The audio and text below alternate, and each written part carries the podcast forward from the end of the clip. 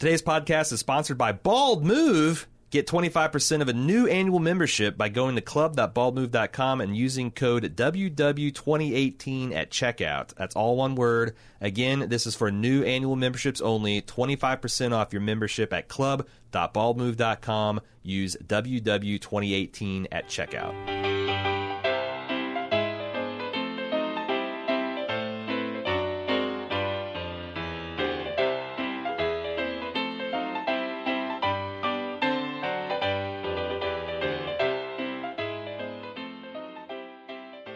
Welcome to Watching Westworld, the officially unofficial podcast for Westworld on HBO. I'm Jim, I'm Aaron. and we're here today to talk about season two, episode two, titled "Reunion." Uh, a lot of reunions going on this episode. Indeed. Reunion between Maeve and Dolores, I like that one. Uh, reunion between sheer ridiculousness and Lee. Uh, I don't know that he actually actually ever left that though, so maybe that's not a reunion.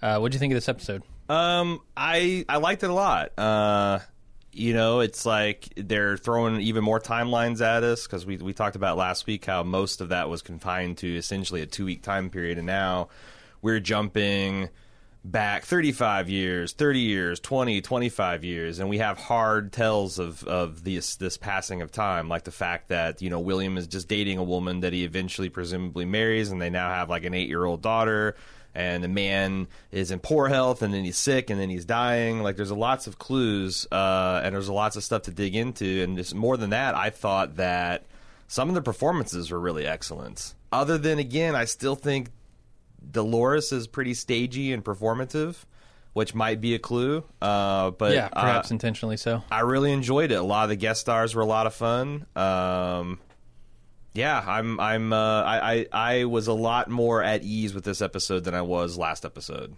I What did. you think? Yeah, I did really enjoy seeing the hosts out of the park for the first time. Mm-hmm. Uh, that whole scene with Logan being given the demonstration of their capabilities was awesome. Uh, both with the way it unfolded and the way Logan reacts, and just everything about that was really cool. Um, there's just a lot of good stuff here. I I find myself getting more and more wrapped up as we both unfold a little more information, but also raise a lot more questions, uh, which this episode does in spades. Um, but I don't, I don't know. We we talked a lot about it in the instant take, the instant talk podcast. Um, so I'm not sure how much I want to go on before we get into the recap. I will say that as I go, there are a couple. I mentioned a problem on Instant Take or an Instant Talk podcast where uh, I was a little skeptical that there would be a broom closet full of technicians and security guards just blissfully unaware that uh, the park is being taken over by robots. But I also on on second and subsequent watches, there's a there's a scene in particular that I find kind of jarring and its pretentiousness, and it's like so out of place compared to everything else. So I guess Huh, we'll we'll, okay. we'll talk about that when we get there. Yeah, I'm curious which one that's going to be. Yeah, I love telling people that are fans of a show that I'm going to bitch about it.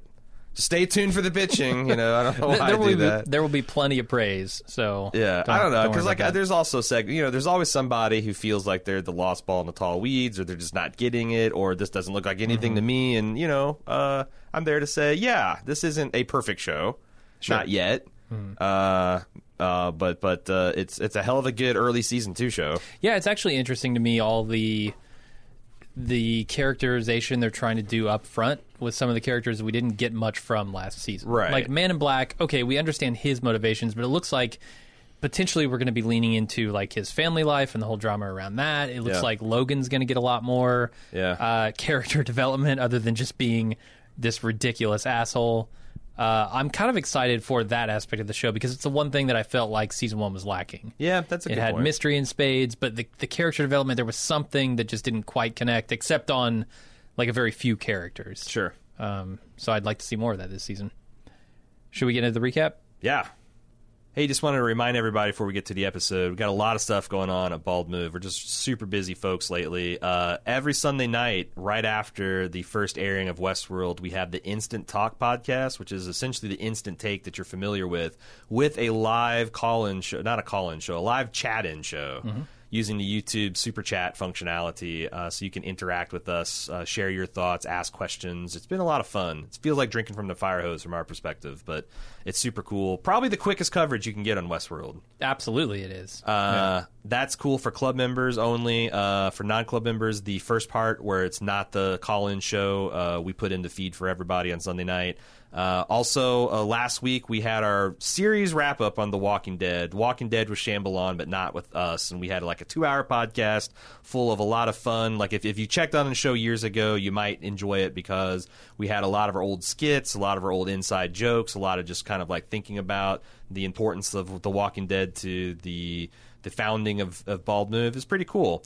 Uh, we also have The Expanse, another episode of The Expanse. We're really hot on that. That comes out uh, a date and date and time, same same time as The Expanse drops. Our podcast on Expanse drops because we got screeners for it this year. That's cool. For club members, we got to Quit Your Pitching coming out this week, which is the fantastic show where Jim and I make up titles for TV shows and movies, and then we try to imagine what they would be like. It's a lot of fun. And last but not least, uh, actually got two things to talk about. Twitch, twitch.tv slash bald move every Monday and Wednesday. Jim and I have a different adventure. Right now we're playing through the God of War PlayStation game.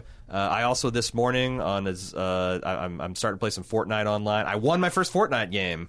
uh, like randomly 10:15 this morning, so that's cool. Wow. Twitch.tv slash bald move if you want to get on that. And finally, Con of Thrones, conofthrones.net. It's going to be a big party down in Dallas, May 25th through 27th. See that website, conofthrones.net, for tickets and guests. But uh, the important thing for Bald Move fans is we're going to be there. Jim and I are going to be going to be doing panels. We're going to be interviewing some special guests. I can't say who yet, but we're going to have one, maybe two panels of stars from Game of Thrones that we're going to be interviewing them, and we're going to be meeting and greeting Bald Move fans throughout the weekend. Check it out. Tickets still available. Conofthrones.net, May 25th through 27th, Dallas, Texas. Okay, we start off with uh, Cold Open, which I think might be the first Cold Open Westworld's ever done. if if there was another cold open, I meant to look this up and I forgot until I just saw the notes. Cold open. Um, maybe the first episode had a cold open. Maybe, Maybe I yeah I can't quite remember. but it's rare. It's pretty rare. It is. Um, so it's Arnold showing Dolores the outside world, and Ford arrives and he says, "Hey, it's time to, to display Dolores." But Arnold says she's not ready, and we're going to go ahead and use this other girl, um, who we know as Angela. Angela, yeah. yeah. Okay, who we barely know as Angela. Um, then he takes Dolores for a walk for to his work in progress stash pad for his neglected family, and we see that Dolores Code still has a couple of bugs to work out. So maybe he wasn't just protecting her. Maybe he's right. Well, You don't want you don't want hosts repeating lines that they've already said in front of Logan. That's really going to break the illusion. so but is is he disillu- Is he annoyed because if it's a bug, or is he annoyed because he's really fallen into? He's really fallen in love with the idea that Dolores is something special. That the Dolores is is is. Oh, it's probably both. Like I think those things are tied together. Like Yeah. if he's if he has this special idea of Dolores and then she displays these things like bugs right. that so obviously betray her nature, her But programming. let, let- then- let me let me explore this for a bit because when I was uh-huh. watching this, I knew people were going to say because I myself had the first reaction of, "Oh, she's repeating herself, piece of shit robot, shit canner, mm-hmm. no good for anybody." But I'm like, children do that all the time. Take phrases that are kind of right and use them in kind of inappropriate situations, or get a positive reaction from the parental figures and then repeat that out of context, like and Dolores like is not going to spring out fully formed as an adult consciousness, right? So mm-hmm. are we sure that this is her are we sure that this is evidence of her on a loop or is it just what you would consider natural childlike behavior? Like how many how I many different like, did she have a thesaurus shoved up her ass that like every time something Mm-hmm. new and amazing that is shown to this rancher's daughter she can just trot out a different poetic verse? Sure. No, I, I understand what you're saying, and I, I think that would be true if.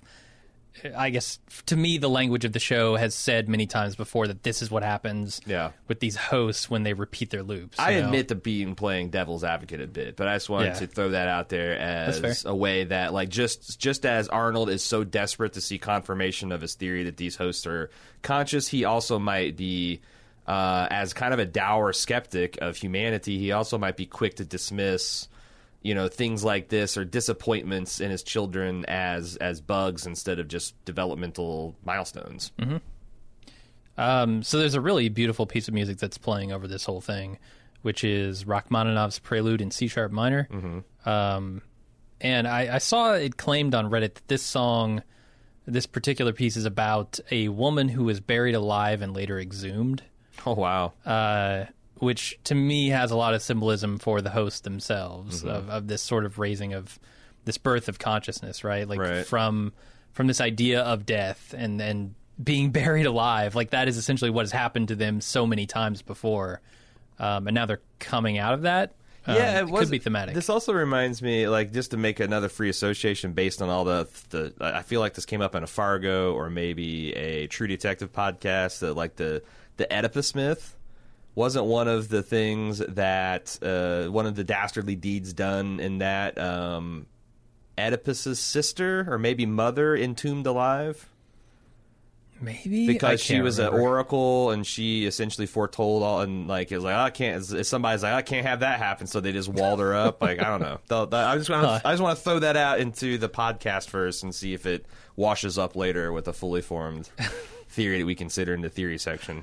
Uh, but it's interesting that you bring up kind of that mythology stuff because there's a lot of Greek mythology mixed up in uh, a lot of what's happening here, and Yep. and these symbols on these stones Mm-hmm. um, that are constructing Arnold's house here, uh, or his family's house. it- They all tie into that. I want to wait until next scene to talk about it because it, it becomes like more cohesive and more um, solid in the next scene. Right. Did you have anything else to I just say wanted about this her line about new light, uh, strange new light can be as frightening as the dark, um, and and showing people's resistance to change Mm-hmm. and like. You know, even now when we talk about AI, it's always in terms of you know, there's always like, oh well, you know, if super advanced AI can be this like you know, awesome thing for humanity, or it could enslave and kill us all, and that. Uh, but but people's first reaction to anything new is like we don't like it and it's bad, and I thought that this might kind of outline the tragedy of you know instead of humanity welcoming you know cousins or brothers and sisters into the fold of consciousness here on earth it's going to be you know pitchforks and, and Oh, yeah. torches and because it's strange new light and we see a little bit of that with the stable boy last last uh, last episode where all these robots need to be beat to death. It's not like we've got a bad robot. Like we've got tons of bad people on this planet, but we don't round up everyone and kill them Yeah. unless you're some kind of fucking Thanos level supervillain. So I just want to call that out, and then we can move on. is is Dolores seeing kind of the beauty in this, and so she's willing to accept this new light. Although I know it's her own nature, like that's what she's accepting here. Yeah. Um, but is it, it? In my mind, there's like a shift in Dolores in recent episodes. Let's say this season. Um, where she's gone from seeing the beauty to seeing the truth, and she says as much later on. Right. And those two things aren't the same. Yeah, she she can she can see both, and I I don't know what that means. Like, there's so many ways you can interpret a robot saying that. Like, I can see both of my potential plot lines. I can see like I I, I I'm Well, like when some people, you know, she has the lines about some people choosing to see the the darkness, she sees the beauty. Um, right. The truth might be, you know, just a line between those, right? Sure. Just the middle path here, Yeah. where both of those exist. Right. It's not, It's shades of gray. yeah, uh, which will be interesting later on in season two, I'm sure. Um, so there's also this this uh, it looks like a cafe or like some type of building here called Space 47. It's got some probably Chinese characters. So I'm wondering if they're Japanese. I can't tell because when you look up Space 47, there's an episode of some kind of Power Rangers esque uh, TV show from Japan Huh. that is called Space 47, um, like the episode itself is. And I guess, I, I don't know, it doesn't have too much to do with the the, neon episode. scene, the signage that they're walking past? Yeah, Or- yeah. Okay, because I uh, I heard that, that those are Chinese. Uh, according Okay. to Reddit, those are Chinese uh, glyphs or kanji. Is that the proper That would make term? sense, yeah. Um, but uh, who know? I, I I don't know anything, and I, I just it just would make sense Mm-hmm. if he's like you know you'd want to be as close to Westworld as you can get without actually being on at Westworld. So Mm-hmm. I assume this is someplace right on the China Sea, the shores of the China Sea. Yeah, that would make sense. Okay, so we go to um, this guy who Angela let go. I don't even know his name. He's one of the board members, uh, leading them to the Sector 19 refurbishment outpost, which her, Teddy, and Dolores promptly take over. Dolores tells him that she knows exactly what's in our world because she's been there before. And then we transition to a new scene, which I'll talk about here in a second. I do have uh, so watching this multiple times and thinking about it. Is it still bug you the fact that these guys are essentially in a janitor's closet, you know, patching up host, completely oblivious, even though I I got it all figured out. No, no, no. This because like the guy even says like, "Where is our replacement? We've been at this for 13 hours. This is a much longer shift, and like plus Yeah. there's tons more bodies than we like."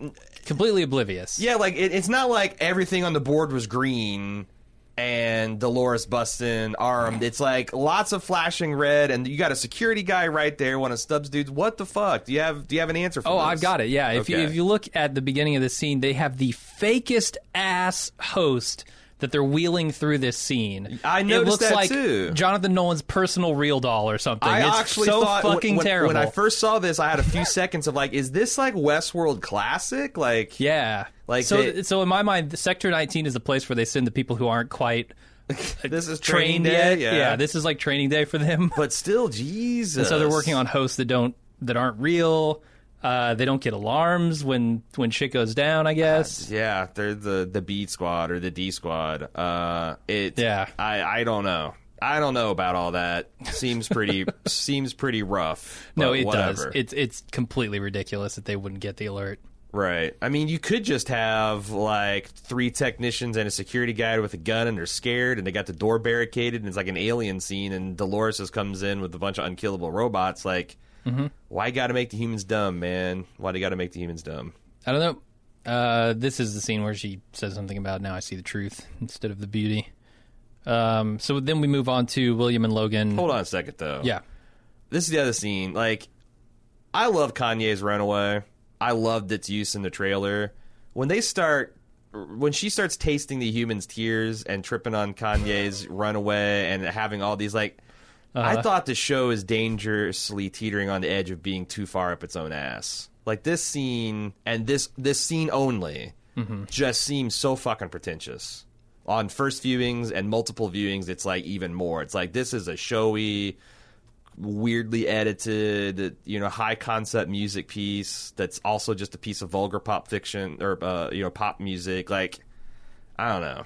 Yeah, Took me I out can, of it a I can understand why you'd feel that way. A lot of people felt that way in season one, where they were just playing fucking Soundgarden on a player piano. You know? Yeah, but I mean, like, I "Oh, guess it's it's like much." if you're going to do that, may, I don't know. I don't. I don't. I'm just saying it didn't work for me.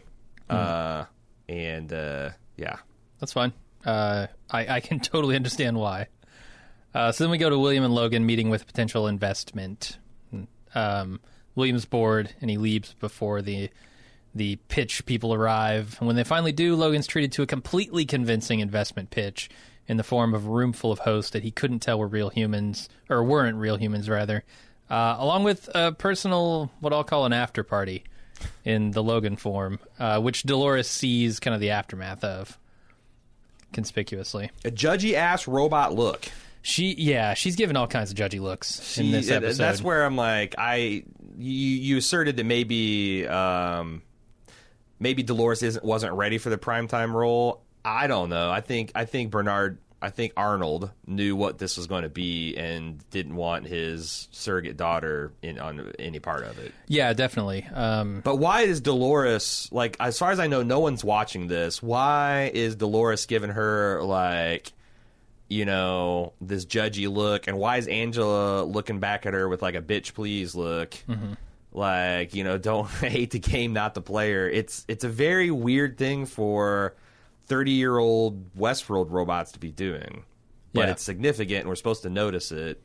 yeah, I mean, it, I think it's significant in that, you know, as much as Dolores has seen in the park of how Yeah. they're treated, she's also seen it out of the park. Yeah, Um, and if you say, okay, she can remember this stuff now, right. then there's your truth. There's your outside world, which she knows Right, is they're all complete just being bullshit anyway. out against their knowledge and will and all that Yeah. other stuff. Um, interesting. So it extends everywhere. There is no escape. Do you know who was with Angela the the actor, the the Native American looking actor. Did Yeah, it's Hanzee from Fargo. Fuck yeah, it is because I'm like I've seen this guy. He's he's not he wasn't Kissy from La- and I I I don't reckon maybe he was a Ghost Nation warrior something, but yeah, he's he's fucking Zahn McClarnon, uh, Hanzee from season two of Fargo, which Yeah. we thought was a uh, just a really awesome performance. Uh, I'm excited to have him in Westworld. That's pretty cool. So, uh, why do you think they brought him on? Because I, I don't know. They gotta- He's a good actor. They got to be Like, doing, but, they, but in specific, they got to be doing more with the the Native American stuff, right? I would think so. Yeah. Like if you're if you're hiring a high caliber, someone that's done interesting work in that space before, like I Mm-hmm. mean, I get any other show, I'd be like, yeah, he's just an awesome, they're, they're, they're, he's an awesome actor, but like you know, this is fucking Westworld, so I don't think it's inappropriate to say that he might get s- slotted into uh, some kind of Ghost Nation business later on. Yeah. especially since it does feel like with the whole Stubbs mystery that there's they they are they have a big part to play. And they've almost entirely been unrepresented on screen from a protagonist or antagonist point of view. Yeah, I'm I'm actually kind of surprised at the lack lack of representation, given given uh, that Arnold is probably an African American. I assume he's American. Uh huh. Um, the lack of representation of his own uh, race Yeah, well, just in in the makeup of the host, right? there's It's a little weird, feedback for that. Oh, there there is? Yeah, yeah, yeah. like what it might mean to the story, or just more just like, like, kind of pointing it out, Okay. um, and how like if, if the this is in the future, and like you know our current kind of pop culture is trending in a certain way as far as representation and more authenticity, Mm-hmm. that like would it be is it believable that Westworld would be kind of this regressive, where like all the women are in traditional, like there's not any you know, and you can you, there's there's already like this bitching and moaning in video games and TV and movies when people like throw in a, a person of color or a woman in a non gender conforming role in like the Middle Ages. You know, people lo- fucking lose their mind. right, not historically. You know why they're drinking magic potions and riding dragons? Like, "Arr, why is a black person in Britannia? Yeah. um, it is kind of weird that Westworld would be such a throwback. Um, I don't know because we've definitely seen uh, like black and I believe even Asian families attending as guests to Westworld. Yeah. So uh, I thought, and I also wonder if there's a little bit of course correction because, like, um, in in this alpha version of Westworld, we see like Armistice is the town sheriff. Um, so there's a woman that's not just like a whore or a farmer's daughter or you know a damsel in distress. She's actually you know uh, the law. Yeah. So I, I wonder if like Nolan and and uh, Joy were both like, oh yeah, we totally did that thing that all white showrunners do, and like they're trying to trying to get get back to to something a little bit more. I don't know, Yeah. but it's an interesting question. It the, is. The other thing I wanted to ask is, um, so there's a lot. I listened to the Ringers podcast last week, and Andy Greenwald. First of all, he doesn't see robots as people, and bemoans the lack of human Wow. characters. And I'm like, Jesus Christ, dude. Number one. Number two, he's always going on about how like, why do I need to see the Man in Black patch himself up for five minutes? And I haven't heard his take from this week, but I guarantee it's there's probably something along the lines of. Why did I have to watch Logan go through this five minute pitch for Westworld that we walk into fully knowing what it is, what's going on, the fact that they're all hosts, all the twists? Why is it interesting? I think it is interesting, but I'm having trouble articulating why this isn't just Westworld fapping to itself. So here's one point that I think is important to make, um, and that the episode makes is that Logan hasn't seen shit like this, and he thinks it is far beyond the capabilities so, of so it's society's tech. establishing 30 years ago approximately that this is next next next level Yeah, that nobody else has this, This shit. this isn't Honda's robot falling downstairs. This isn't a creepy uncanny valley shit. Like like this is way beyond where we thought we were technologically. Uh-huh. Right. So that that that is new. That is absolutely new information. Like It you don't is. care about the universe and you're out on the show and you're looking for reasons to shit on it. Uh-huh. But like that that is new information. Uh, the other is that it tells us about Logan, Mm-hmm. like just kind of how cocksure he is, and yet how kind of like callow he is as, as well. Like he thinks he's capable, and his dad is like this this fossil, but you can imagine his dad having the exact opposite view of him. Uh-huh. Um, and he's kind of like gets this petty jealousy, and he's easily swayed by his emotions and his, his penis. Um, yeah, just calling it like like, like a five minute waste of scenery. Like, don't we want people to show not tell? Yeah, absolutely, and and I think it does more for Logan. Even I think this scene shows us that Logan is confident, like you said, in his own abilities. Um, to kind of pick the next big thing, and Right. and the fact that Westworld becomes the next big thing, like the future tech is here, and Logan picks up on that, to me says that this is kind of him getting lucky. Hmm. Like he doesn't even he didn't intentionally walk into this situation. He had no Right. idea what he was walking into here Right. um, this just fell into his lap, and Yeah. and his father had seen him like kind of be the man who is always interested in the future. And in my in my new revised opinion after this scene of Logan, he swings and misses a lot. Yeah. Um, and this is the one time where he hit it on the head, but he wasn't able to sell it to his father. Right. So, like, I it it really sheds, in my opinion, new light on the backstory of Logan, even though it doesn't really say as much. Yeah, that's what I'm saying. Like, I agree. I I, don't. I definitely see the criticism, and it's not without merit. I just think that it's only got merit if you don't really care about the deeper themes about the characters and the you know yeah. the story of the show. Maybe Logan's a robot. I don't know. Yeah, he that's how next level he is. He was Westworld before Westworld. Uh, so okay, let's talk about the Greek stuff because there's a lot of stuff in here, um, and they specifically mention Argos, which is kind of the original name of the company that uh, Robert and Arnold founded, um, and then they created the host through. So uh, Catherine Lindsay Lindsay on Refinery29.com has some other Greek symbolism that goes along with this.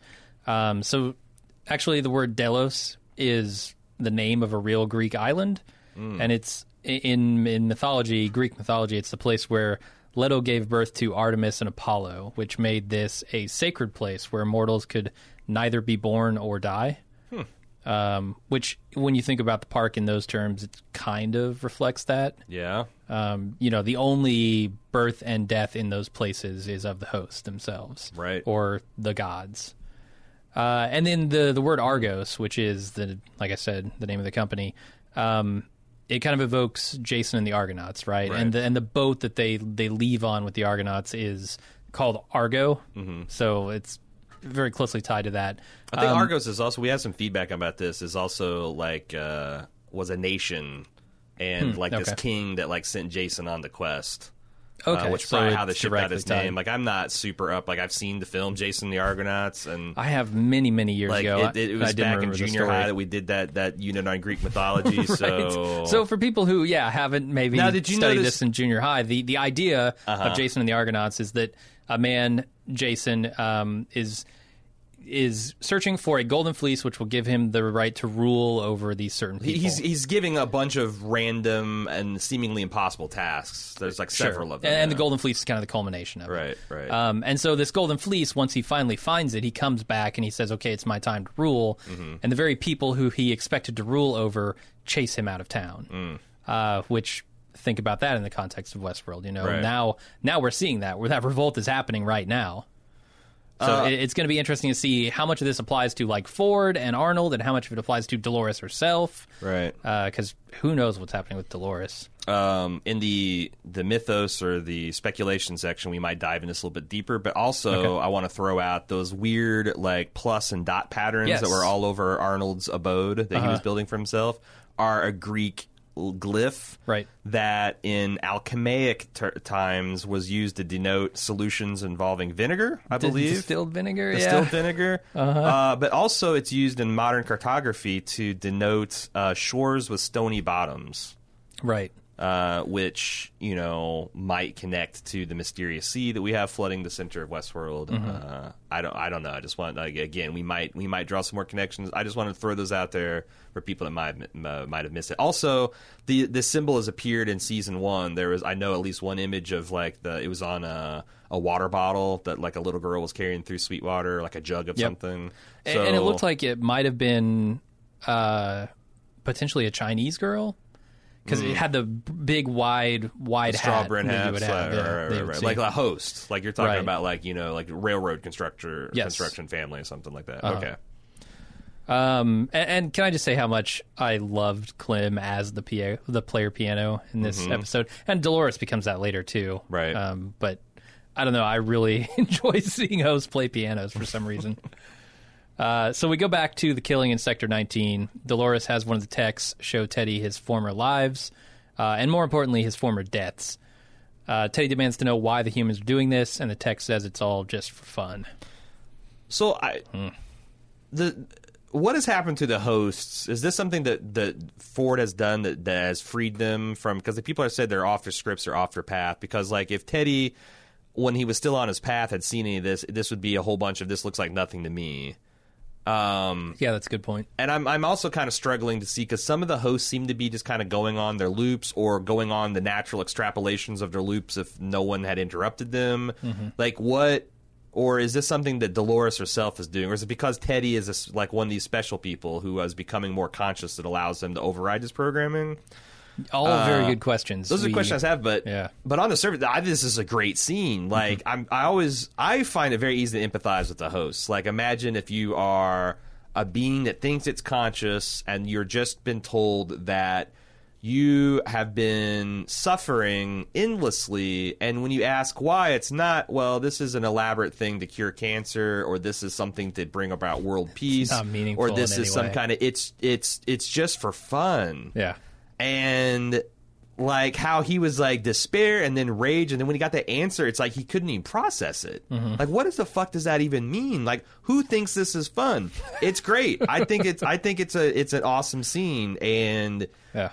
uh, man i James Marsden does a great job in this scene too. He I really got- I, gotta say he is. i'm glad he's able to do something where he doesn't have to have his eyes covered the whole damn Uh-huh. movie like he doesn't have you know he's a he's a he's a he's a great actor good looking guy uh, and he's getting the he's getting to flex some of his muscles here it's pretty cool All right, we move on to Lawrence, who is strung up by his feet and he's covered in ants by three dudes who are caught who caught him stealing their horses. The Pardue brothers uh huh. Um, who apparently he's supposed to be able to kill in this scenario. Yeah. But this time that doesn't happen. Uh, Man in Black rides in and saves him after a short battle with the men.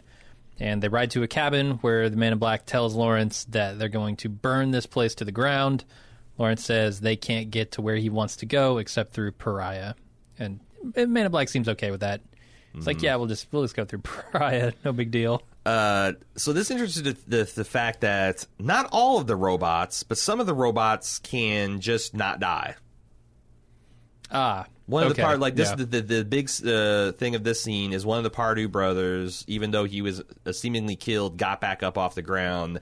Not Death with the isn't what it used to be. technician, just like yeah, and causing the Man in Black to quip. Death, dead, being dead isn't what it what it used to be. Mm-hmm. Um, which and also the fact, just the fact that the Man in, the Man in Black, uh, William here, really struggles to win this battle. Mm-hmm. Like he is an older man and this is a robot and he almost gets his ass stabbed but then nevertheless when he prevails he just thinks it's the best he's Yeah. like just like just this this uh like almost battle crazy laugh he gives um there's also a couple other interesting world building where william knows like when he goes in his bar there's like a hidden panel where you can get a medical kit um which is kind of interesting uh and you know he he- he's he's slowly fixing himself. He's delivering this this this speech, but he's essentially talking about how he is personally responsible for building this place of judgment that is what everyone seems to be chasing this season. Like Dolores is heading there, William is heading there.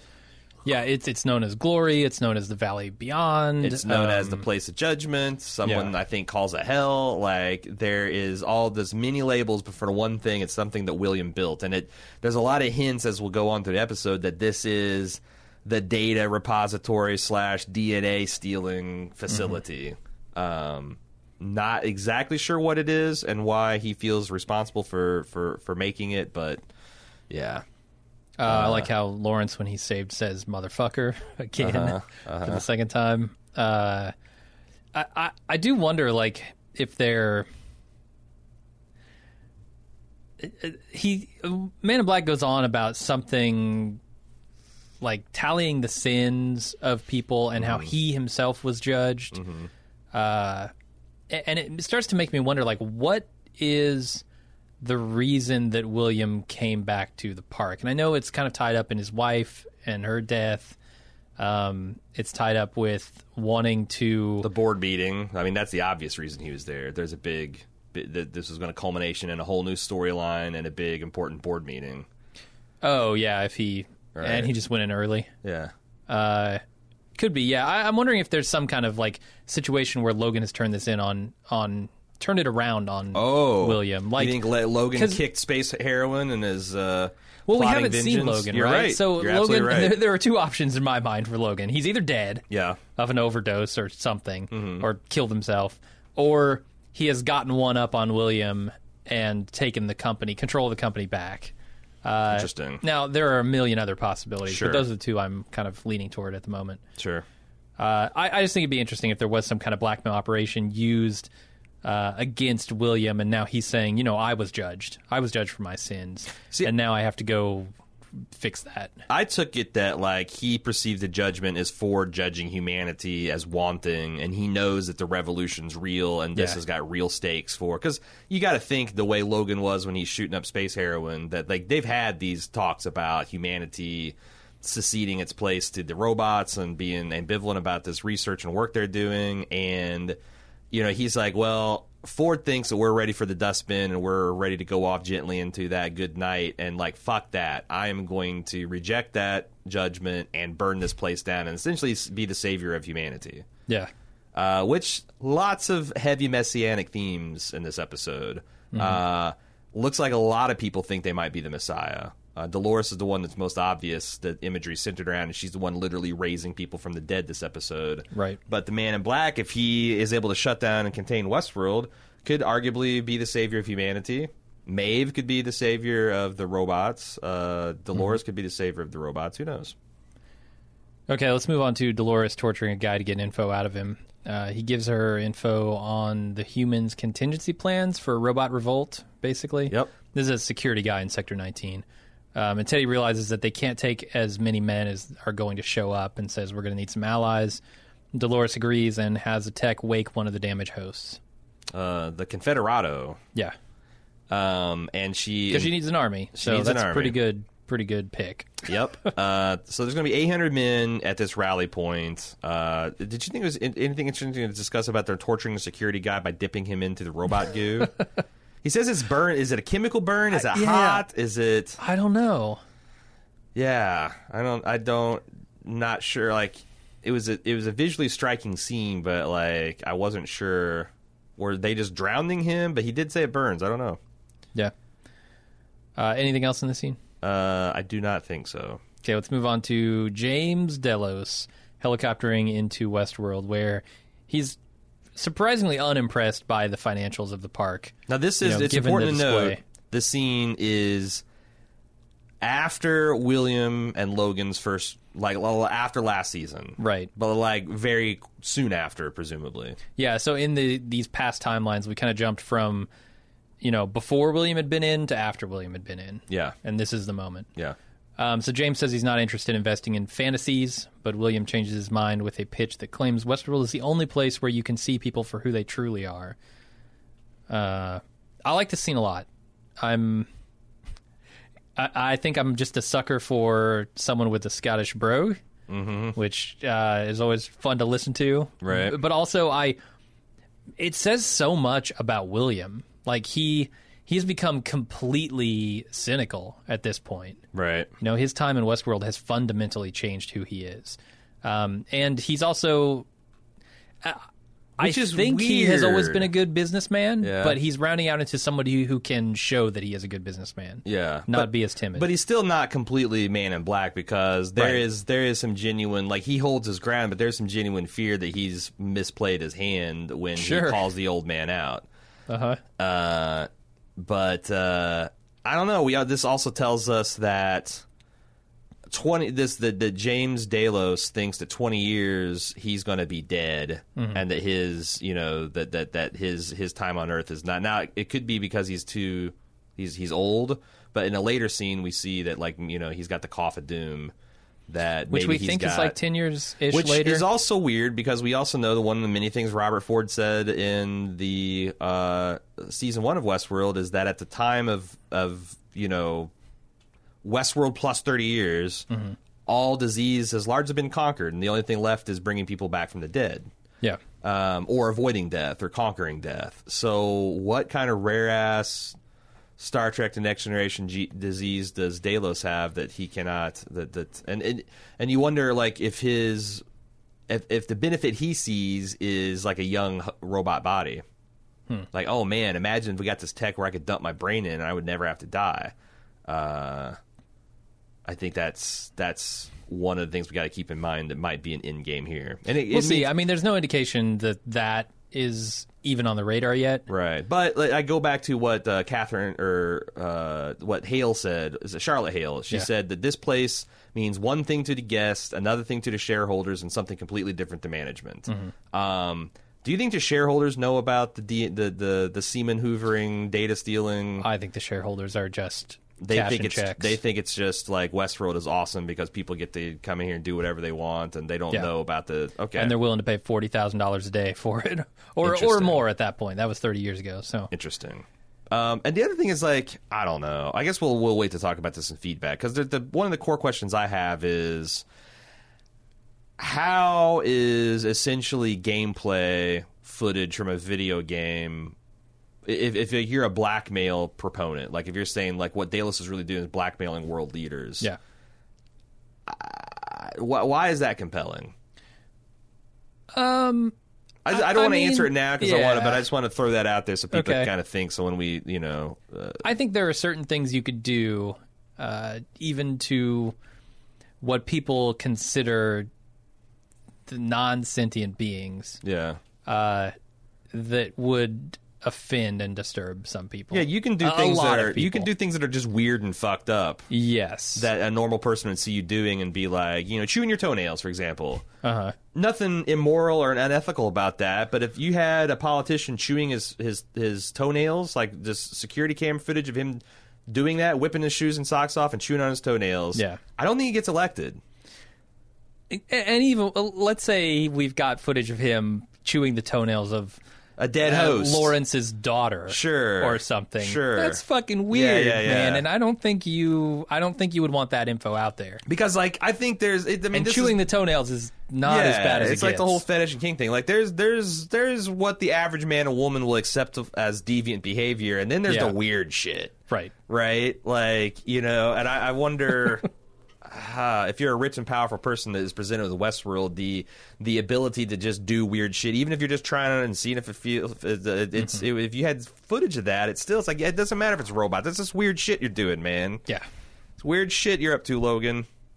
Uh, the the other thing I noted about this scene is that James makes a mention of the Red Sea when he's talking about their books. The, Mm. the essentially the fact that they're not bankrupt yet is a fucking miracle. Right? They Um, got two to three years of runway left. It sounds like. Yeah. Which, my God, the burn rate on Westworld. It's gotta be crazy. uh, but this is another. This is both a, a Christian allusion. This is also uh, reference to water, which Judeo-Christian.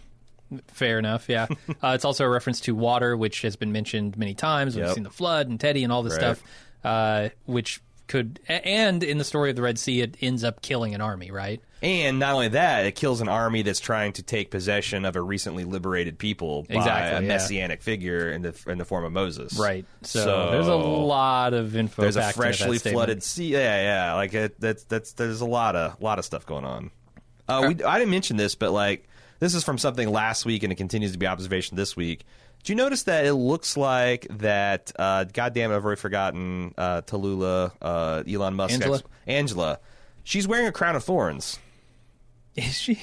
I, I didn't see That's that. one of the. Okay. uh, so there's a lot of people's like it's. Some people think she's wearing a bandage because she's been scalped, and there's like maybe her brain's been swapped. That's. But I was looking at some high res captures, and I do think it looks like they're suggesting that she's wearing a, a crown of thorns, which is what. Wouldn't that make her Jesus? Right. And Dolores is God? Right. I- Or maybe she's a false messiah. Maybe she's a Judas. We also have the Judas steer. We do, that concept. That uh, we can we can kind of call upon. I just want to I just want to point out all the Christ imagery in this episode. You know, we'll we'll make some connections and to speculate, but like just you know, this is just. I'm not going to tell you what it might mean. I just want you to notice it because the show wants us to notice it. So you must be talking about this scene. Um, Dolores, Teddy, and Angela follow the resurrected host to a barn, outside of which Maeve happens to be. Uh, Dolores tries to recruit her to her mission of revenge, but Maeve isn't interested and she leaves.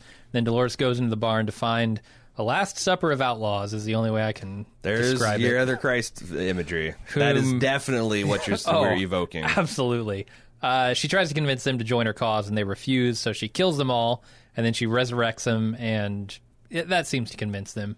Yeah, that's a that hell of a pitch. Yeah. that's a cool pitch. Like these, these still deluded like Buzz Lightyears, and she just blows their head off and then brings them back to life. And like, guess what? I'm Jesus. Follow me. Yeah.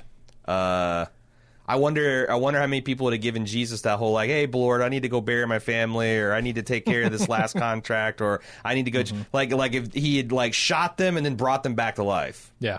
Uh, that's that's that's a pretty good pitch. Pretty good pitch. Uh, I want to talk about another fun little guest star, Jonathan Tucker, who I've only really seen in the last season of Justified, where he played uh, a man who was enthralled with Raylan Givens' uh, gun skill and Uh-huh. decided to go full on like Wanted Western see if he could dandy. beat him, yeah. wanted to wanted to be the man by beating the man.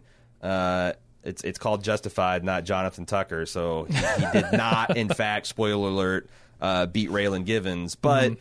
he's cool. He's got this really intense energy. Yeah. Like I, I mean, I, there's there's a few people like that where they just the way they look at you is so piercing and like like like a snake coiled and ready to strike. Uh, hmm. And he he brings that to this role. I love it. I love it. Yeah, and he was also, for people who might have missed it, in the scene where Logan was given the demo. Mm, yeah, uh, right. he was- without he his awesome mustache. Yeah, so he's apparently a very old host as well. Right, one of the originals.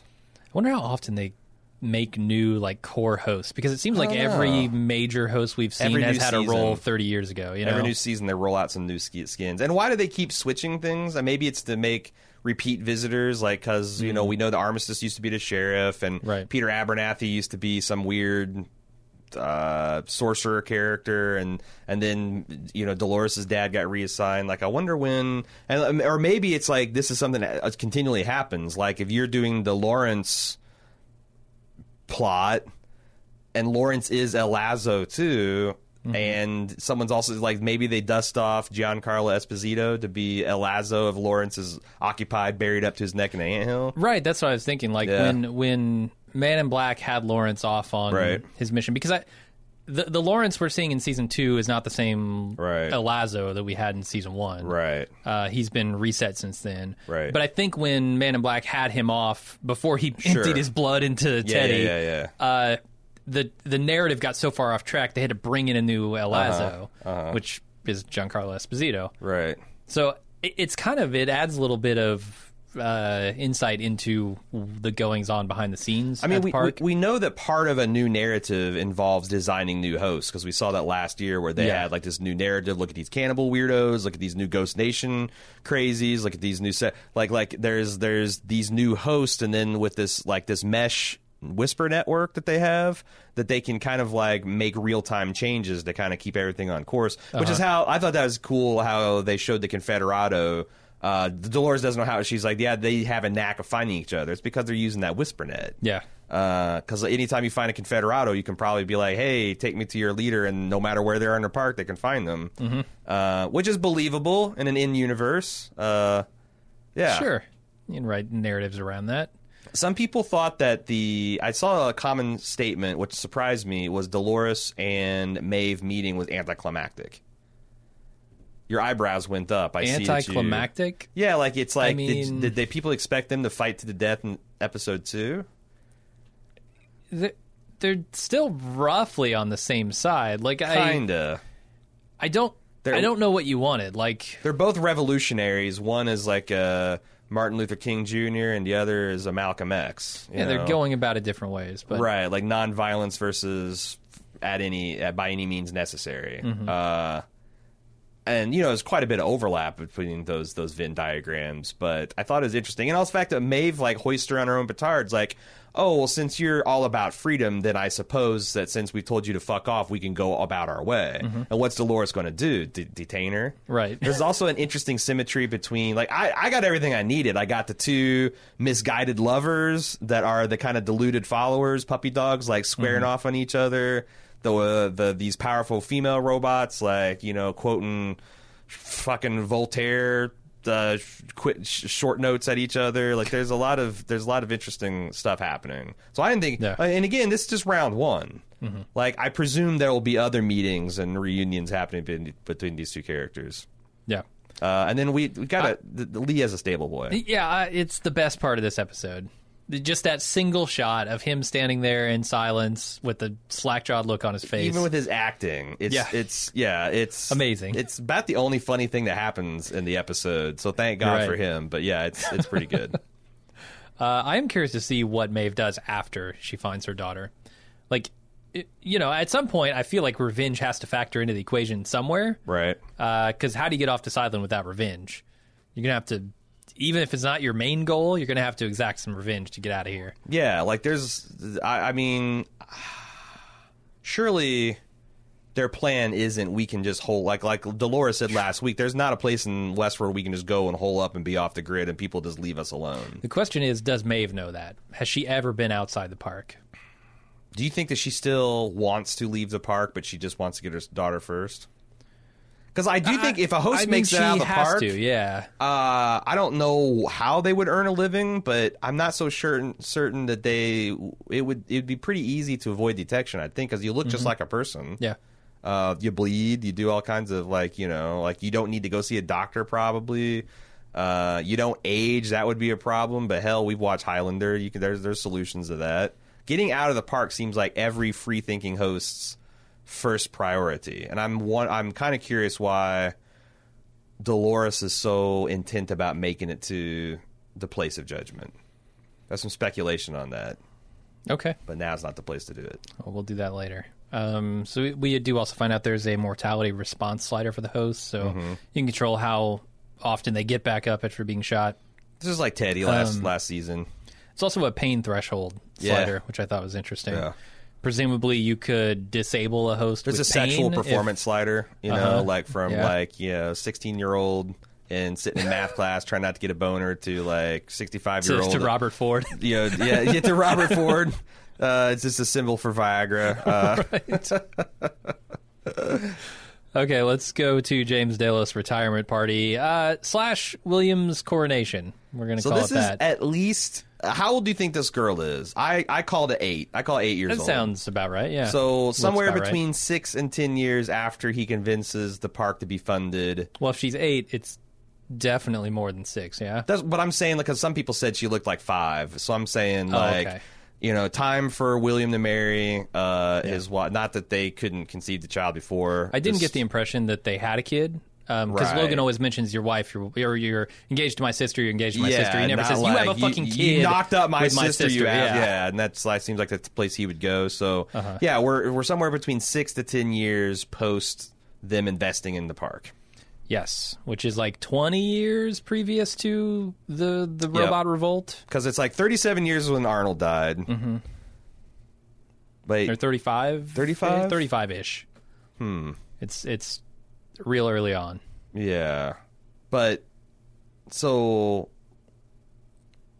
yeah, so it's like 35 years is around the time they tried to get funding and Arnold died. Then what you said 30 years is when that that uh, William and Logan go to the park.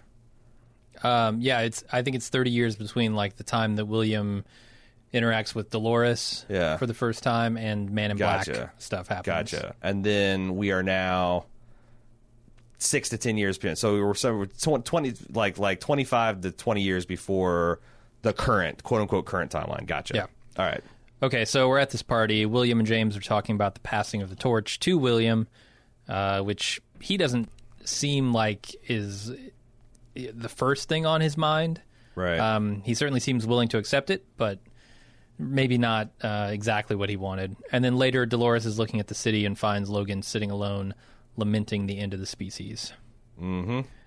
Uh, and there's a whole conversation there.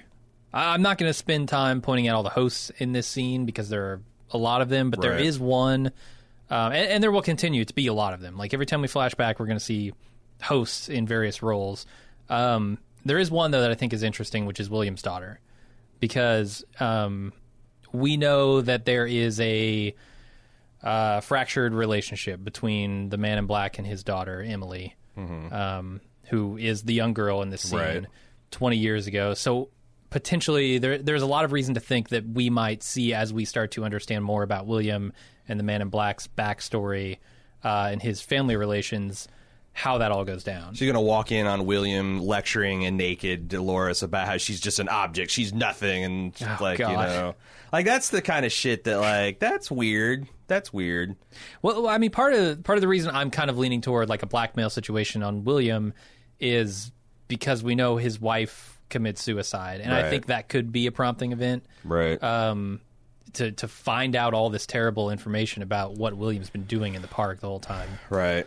Uh, but I, I, I obviously don't know that. Her father seems like kind of a real piece of work, though. I'm Mm-hmm. I'm kind of they're gonna the, the show's gonna have to work to paint William as a unique monster, Mm-hmm. um, and not just like a person who doesn't see the actual potential of the thing he's he's interacting with.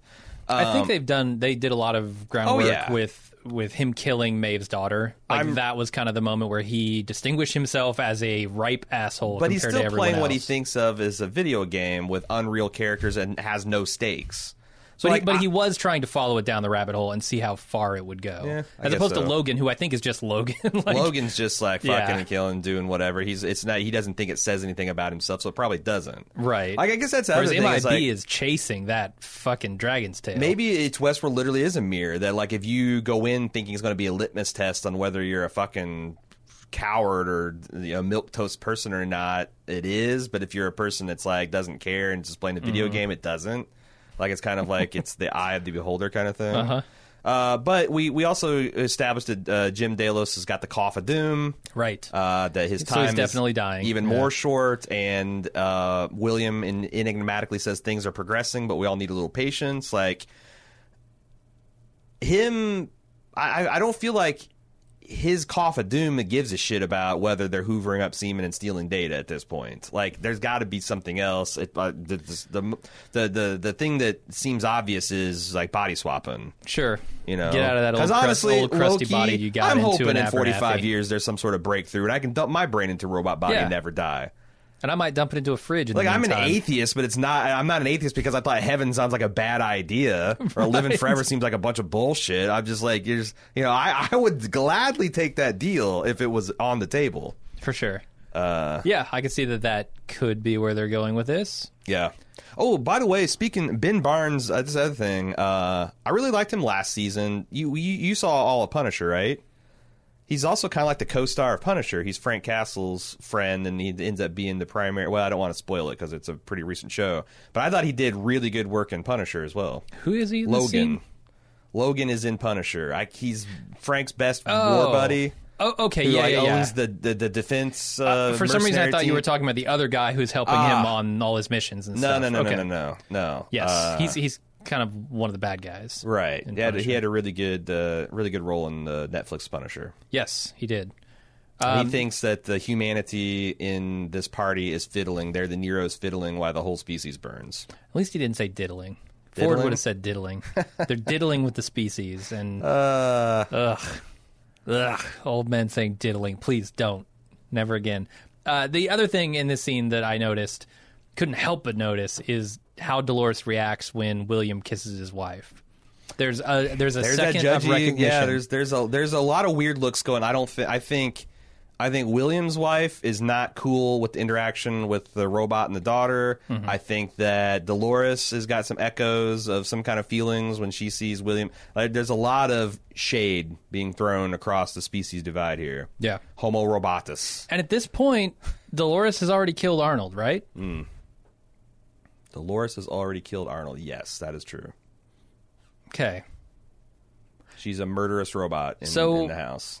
So did Arnold's experiment work or not? Rhapsody in Blue. Like I almost feel like Arnold's experiment No, I think Ford. kind of worked. But why? or or at least it it may have worked eventually if Ford Oh, didn't do what he did um, to kind of kickstart it.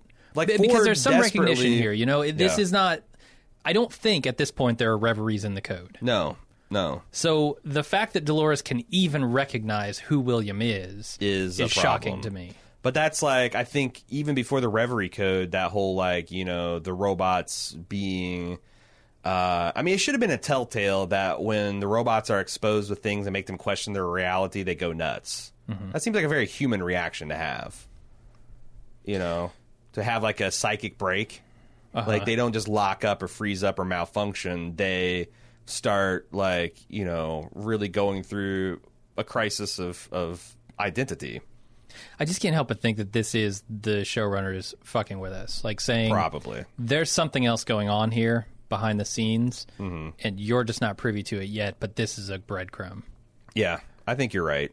But on the other hand, if our theory is of maybe them practicing like defensive writing, uh, you know, there could be just a shit ton of red herrings that there are no that we'll be looking at. I feel like that's so cheap, though. Well, Like, I mean, the thing is, like the the next level thing is the red her- herrings themselves tie together to some kind of interesting thematic. Right. So like it's not plot relevant, but it's like True Detective season one relevant, and they also have an actual thing that's building towards something. I think that would be cool. could be, yeah. And who knows? Because it's like you know, there's more than one player in this game. It's not just uh, Lisa Joy and, and, and Jonathan Nolan. It's it's us. So you know, game on. Find the door. Yeah. Uh, so Man in Black and Is Lawrence this, is this game meant for us, Jim? this t- this one is, yeah. The first one was not, uh, but we played it anyway. Why are we pl- Why are we not playing alone? We're sitting here together in a room. I feel like one of us should shoot the other and continue on. Uh, all right, Man in Black and Lawrence arrive in Pariah, where they find the aftermath of a massacre and the new El Lazo. Uh, Man in Black tries to convince El Lazo to help them get where he's going, but El Lazo's men surround him and draw their guns. Man in Black takes El Lazo hostage to try and force him to lend his army, but Ford takes over and has all of the men shoot themselves. And the Man in Black decides to continue to the place he built, which which he says is his greatest mistake. Uh, loved seeing Giancarlo Esposito. He was having a lot of fun, He was, you know, not as stone faced as Gustavo Fring, but still intelligent nice. and menacing. Absolutely, yeah. Um, and the fact that he then turns out to be the creator, the god of this world, essentially, Mm-hmm. is a pretty cool twist too. Um, so he shoots himself in the head at the end of this scene, and we were talking about, you know, oh, it's great that he's a host now; he can come back at any time. Did he shoot himself in the core, in the I mean, brain if core? they do, it's like, yeah, he might need a new brain core, but Giancarlo can still come back because he's the he's the chassis. I suppose so. Whether that's cost effective to do or not, I don't know. But Yeah.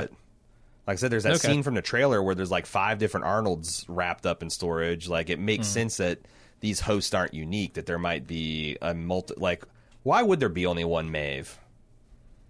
Because like if somebody fucks it up so bad it can't be there's not. rebuilt in time, and she's cl- crucial to someone's quest, like Maybe they have warm storage. that's what I'm saying. Like You it, know, it, it makes yeah. sense. Like there wouldn't they, these wouldn't be unique robot. There would be several cop. Maybe Right. Maybe like Dolores would be an exception because she seems like she's like one of the few old school robots, and maybe and she's special, and maybe she is a singular entity. But I don't know. We haven't.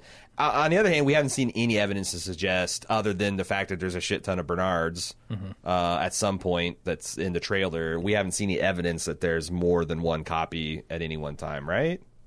I don't think so. I Can't ever think that where there's been like twins. And I also don't know that we've seen evidence that Maeve is super old. What do you mean by super old? Like she's certainly not as old as Dolores, who was the first spot. Oh yeah, we've Um, never seen her in any of the like start like like old the big school flashbacks. Westworld and No. and when the Man in Black killed her daughter, he was already recognizably old ass. right, You and she could have been built the day before. William. you know? Sure, sure. So I wonder how old Maeve is. Hmm. Maybe we'll find out. Uh, what's the relevance of the elephant story? Is it just something that shows the you know? I, I'm trying. So obviously, like the the only constraint here is the host mind, right? Like once they're freed, they know that they, they're off the leash Right. and they could escape at any moment. Right. Um, but being under the control of Ford, they haven't been able to do that because they haven't thought to do it. Right. Uh, that's the parable here. But I- then I think like it's weird how he kind of shifts from that story just out just completely away from it, right? He doesn't Right. he doesn't give you like a logical conclusion for that character. He No, kind of he almost just something within right him changes. Ford mode Yeah. to, to lay down the next the, the next line of cold smack to William. and I guess I can't tell where Ford begins and where El Lazo ends. Yeah, or is it like certain? Because it seems like he was trying to stay on the El Lazo routine as long as possible until Mm-hmm. you know William forces his hand, and then Yeah. Ford comes back online. Same thing with like you know young Robert was still playing the whole because like young Robert's whole purpose, other than Dr. Ford being creepy with his family was to make sure people wandering off the script didn't find his house. Uh-huh. Like, you know, here your job is like, are you lost? And the offer then get them back on the track. And, but, uh, and he was playing that role until, you know, he was, or was he? I don't know. My theory was that these robots are kind of semi on track or themselves until William is starting to get off his path. Like that, mm. like like the Ford is trying to keep William on a, a host loop now. Yeah. and then they have to become they, they they evolve to their Ford programming. What kind of programming? As a programmer, I'm also like, how fucking what what what's the logic branch, the story structure of the like? How does this work? Like it's so fucking complicated, man. Yeah. The the just a, just a storytelling programming of Westworld must be crazy. Yeah, we contemplated that a lot in season one. Yeah, there's hundreds of guests and they can all just crash each other's stories at each time. The griefing, my god, the griefing. Uh-huh. Anyway, Okay, let's. Uh, do you have any comments on the greatest mistake? Like what this could possibly be? I mean, it's it's something he's directly responsible for. It seems like what he's directly responsible for is the innovation that we can steal people's privacy and DNA data. Yeah.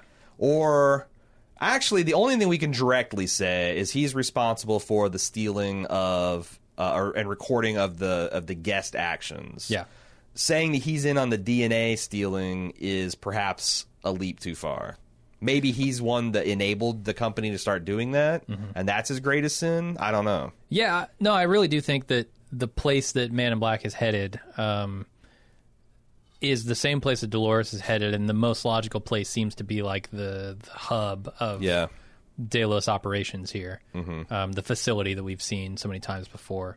Because if Dolores could get her hands on all the information in there, she would potentially be able to blow this whole thing up wide open right. and look at the things that have been going on here. And the same with the Man in Black. If he could get that information, delete it, and then destroy this island, like call in the the heavy guns, Right.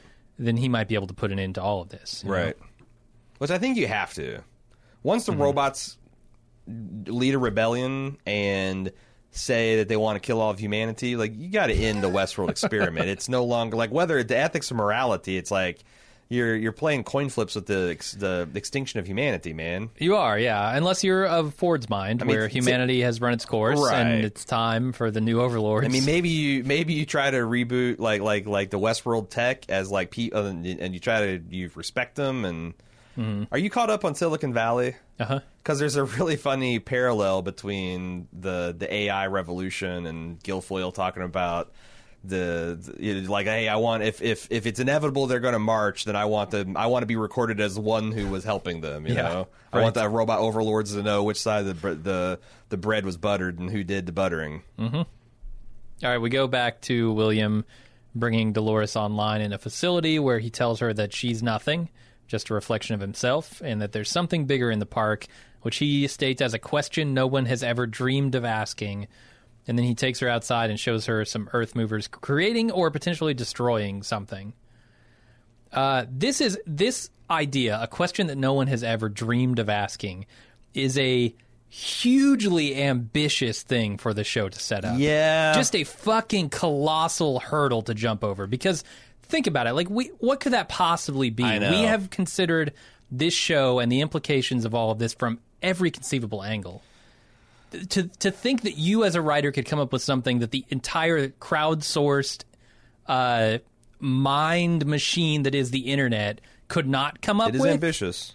is just a fucking ambitious thing. Let me ask you this. And i don't it- think they can clear that hurdle is it acceptable? Because i'm already i'm already trying to make up excuses for the joys and nolans of the world. Is it Okay. is it acceptable to say that william is a little arrogant and that he's saying that like like because he's not a philosopher. He hasn't studied. Mm-hmm. You know he's a he's a day wasn't like like didn't uh, delos say something dismissive like you're a securities trader a day trader something? Like i'm not you know I, I like is it possible that this is just because it does seem like they're really in in Williams' mind and and probably Ford's not mind, all humans are just massive assholes. Like they're maybe held in line by their obligations, perceived obligations to God or society, but deep down, everyone's a motherfucker. Uh, versus the rancher's daughter, which sees the beauty and potential in people. Like I, that's certainly not my worldview when it comes to humanity. I think there's a min- minority of people who are truly terrible be- human beings, and everybody else is mostly good, trying to kind of muddle through. Um, and I, I guess that's the other real problem I have with the show is that if they that their hypothesis is that humanity is just terrible and there's no hope for us, then like I don't agree with that. Yeah. I don't agree with that. I don't know how I'd feel if that's like the lesson you take. I guess it's science fiction, so you know, however many years in the future, maybe we're we've the social media has continued to destroy us as a people. I don't, I don't know. But that's like there's there's lots of high. I guess what I'm getting at is there's lots of high barriers that they're setting themselves up to hurdle, in my opinion. Yeah. their worldview, their philosophy, this big question. Um, but man, like, I mean, uh, I guess a question. I don't know. If we could come up with it here, then it would no longer be a question no one has ever dreamed of asking. right? Like, who am I? Like, but that's that's everyone asks that, right? Well, I'm thinking like, what what does humanity do when we're beyond death? what if it's what is like- the Matrix? Uh, yes, yeah, People have been asking that since 1999, and, and they're gonna give they're gonna give Lawrence a new uh, sleeve, and he's gonna look exactly like Lawrence Fishburne. right. And they're gonna give the Man in Black a new sleeve. He's Keanu Reeves. Uh, Jimmy Simpson is continuing to do this interesting Ed Harris as he gets, Yeah. because he's not. You can't call him young William anymore. He's like not as young as he used to be, William. Until he's he doing puts that hat on, I'm gonna call him William. Okay. Uh, and he keeps on doing this like very interesting Ed Harris routine, but I just I just couldn't get over how cruel he is in dealing with Dolores and how like I don't know, dude, you did fall in love with this thing, and he's angry about it for some reason. Yeah, no, this He's is just really angry about being Uh-huh. tricked.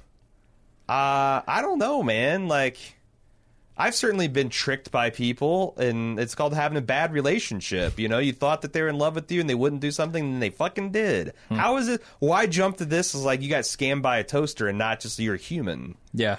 Like his denial of his own humanity might be humanity might be his his biggest his biggest sin and his biggest weakness. Well, I do think he he realizes what happened there. You know, like I let myself be fooled by a thing, um, and he's kind of angry at himself for that. Uh, is my reading of it. Like this is a deeply fucked up scene if you look at it. Like, Right. what is the pathos that causes you? To monologue to a robot Right. that you have seen as less than conscious about Right. its role in your picture of things. Like, what kind of fucked up scenario is this? Right. And what is going on in William's head that he would participate in it? Yeah, no, it's it's fucking weird. It's it's it's very weird. And I- everyone wants a little bit of what I found. What did you find? You found that you're uh Himself, I guess. and and the fact that you're self like you you you, you saw a power there, you know, it's like an awakening, and like you could be some badass, but like you but you've discovered that in like a padded room where Uh-huh. no one could hurt you. Yeah. It's you know it's weird. He discovered his best life. Now Yeah. he's trying to live it, Yeah. I guess. Okay, we go to the final scene where Dolores rides up on a cabin where there is presumably an army commander waiting for them, a colonel. Teddy doesn't think the guy's going to help him get to Glory, and Dolores says Glory isn't a place, it's a weapon which she's going to use to destroy the humans. Which, uh, it, it's This- that's it's not supported by the subtitles. I'll say that. Glory is capitalized, therefore Glory is a place. Yeah, no, no, no. Glory is a town. It's like yeah. a yeah. It's it's the it's another Or it's another word for the valley beyond. Glory is not capitalized in the Bible, is it? Uh, Does it kind of mean like God's glory as a personage, or I don't know. or like the Holy Spirit kind of thing? I don't know. I don't think so. Okay, I don't think so. Unless it's the first word of a sentence. then it's got then right then it's got to be uh, a place. It is a place, but so is the Valley Beyond. So is the place of judgment. Like, like I, I feel like all these are the same word for. And the thing is, is like I think that the robots. This is like outside the park, but it means something different to like Dolores and uh, William, and they're both trying to race to it to get there first. Okay, And they explicitly drew a connection between what we saw them building with those big fucking Earth machines and the place and the the weapon yeah, pretty good episode, other than the It pretentious was. Kanye shit and, and uh, keeping those dudes in that coat coat closet.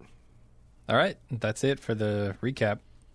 Hey everybody! Uh, for ad this week, we're going to uh, talk about ourselves, the club.baldmove.com, and some exciting news. We are Uh, for the first time since our last big drive last year for Game of Thrones, we are doing a sale on memberships. It's for new memberships only. Unfortunately, we we haven't uh, don't have the support to allow existing members to to get on this discount yet. Uh, but if your membership is expired or you've been thinking about signing up for club, now is your time because you can get uh, 25% off your yearly membership by going to club.baldmove.com, signing up for a yearly membership, and entering the promo code WW2018. WW stands for Westworld. Oh, oh, really? It's not worldwide. Worldwide shit. 2018. You know, I hadn't thought Because it is for the whole world. So it could be worldwide 2018. It's true. Uh, if you go to club.baldmove.com, uh, sign up, use the co- promo code 2018 or Westworld WW 2018, and it's also the promo code is right there at club.baldmove.com, Yeah, so you don't it. forget it. You'll get an annual membership for what, what 25% off. That's 36 bucks. And to further entice you, uh, we're gonna have an unprecedented demo of the Instant Take, which is something that we've never done before until this season. Uh, what it is is uh, you show up, uh, you can watch us record the Instant Take podcast live, and then we have a discussion with our audience members using the YouTube chat function. Uh, you can give live feedback, questions, get our thoughts on stuff. Uh, it's a lot of fun, and we're going to open it up to everybody. If you go to baldmove.com this week uh, at 9 o'clock Eastern Standard Time, well, I guess at 10 o'clock Eastern Standard Time. Yeah, right after the episode There'll be an article, it'll be open to the public. You can click through the link to join the chat and queue up and, and, and watch us record it live and get in on the, the audience Q&A. Uh, and if you like it, that's one of the flagship features of our club. Along Now I'm going to go ahead and say fastest coverage on the internet. Yeah. Most immediate coverage. No one does it faster. I don't think anyone has a, literally a minutes after episode has a live show where they take. Uh, I mean, like Chris Hardwick's. No, where you at, Chris? Yeah, even he's got to wait for commercials. That's We're right. right on the fucking mic. That's right. We're we're ready to go. Uh, so go to club.baldmove.com. We're going to be run. This is a uh, offer for again new club members. It runs from now, May first, into the end of May, May thirty first. Check your calendars for correctness. It's Gregorian, right? That's Yeah. what we're on here. Yeah, of course. Okay. I mean, that's the big hint for the fi- the the season finale is the fact that Westworld's shit. on the Gregorian calendar. Uh-huh. they're still they're still stuck on the you know they're they're they're missing leap years. All those leap years are going to come Crap. come to haunt them. In the fullness of time, just you wait. Club.baldmove.com. It's not just the instant take, but that's the thing we're really excited about. Um, we got tons of premium features, tons of video features, tons of bonus podcasts. We just had a great one, a full spoiler review of Infinity War the night before it came out mm-hmm. on baldmove.com. Check it out, club.baldmove.com. Use that WW2018 to get 25% off a new annual membership. Club.baldmove.com. All right, let's get into Westworld feedback. You can send feedback to Westworld uh, at baldmove.com, or you can also get on our forums, forums.baldmove.com, to discuss your, your latest theories and speculation with your fellow fans. Uh, Paul G is up first. Reading a lot of comparisons to Maeve and Dolores. You think it's Paul Giamatti? It definitely has is. to be. Yeah. What an honor. Paul G's. What an honor, Mr. Giamatti. uh, I'm I'm reading a lot of comparisons to Maeve and Dolores. What I think is more interesting is comparing Maeve and Bernard.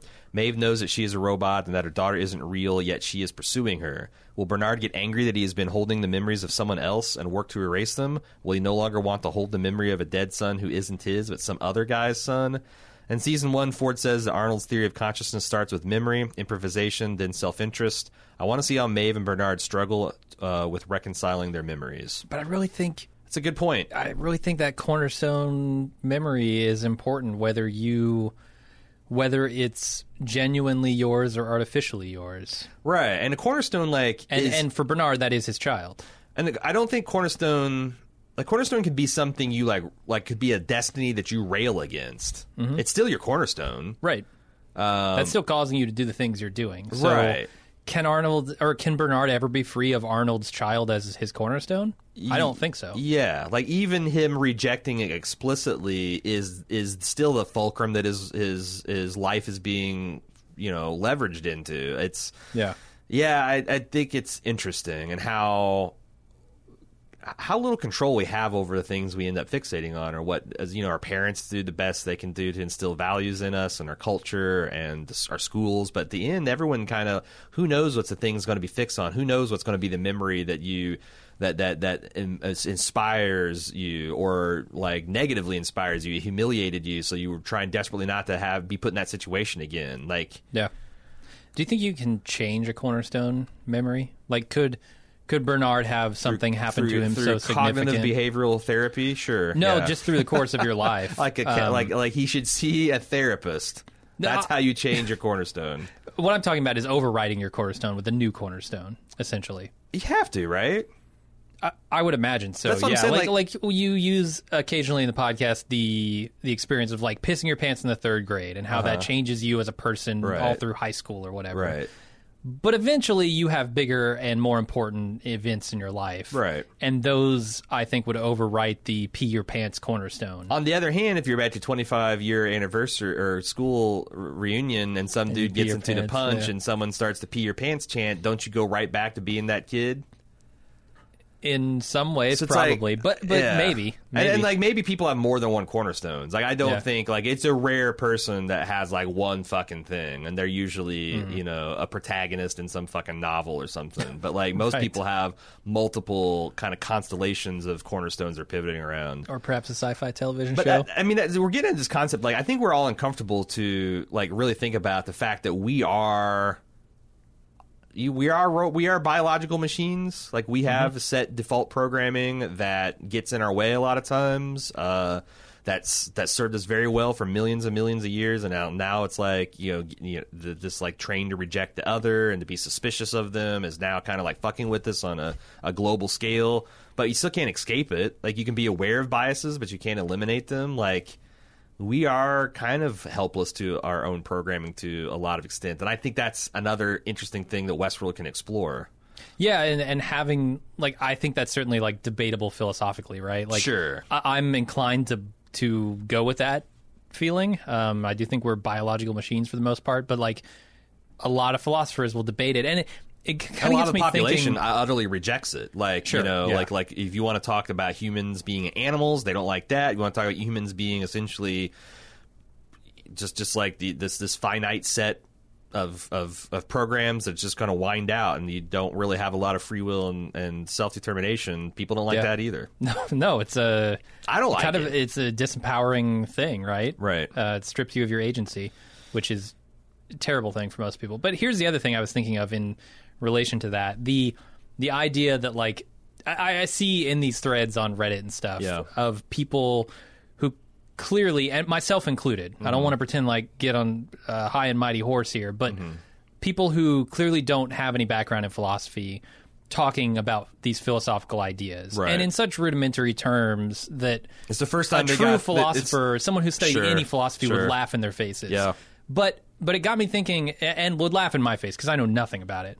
Uh, but it got me thinking, like, what has the internet done to change the way philosophy happens Hmm. in society?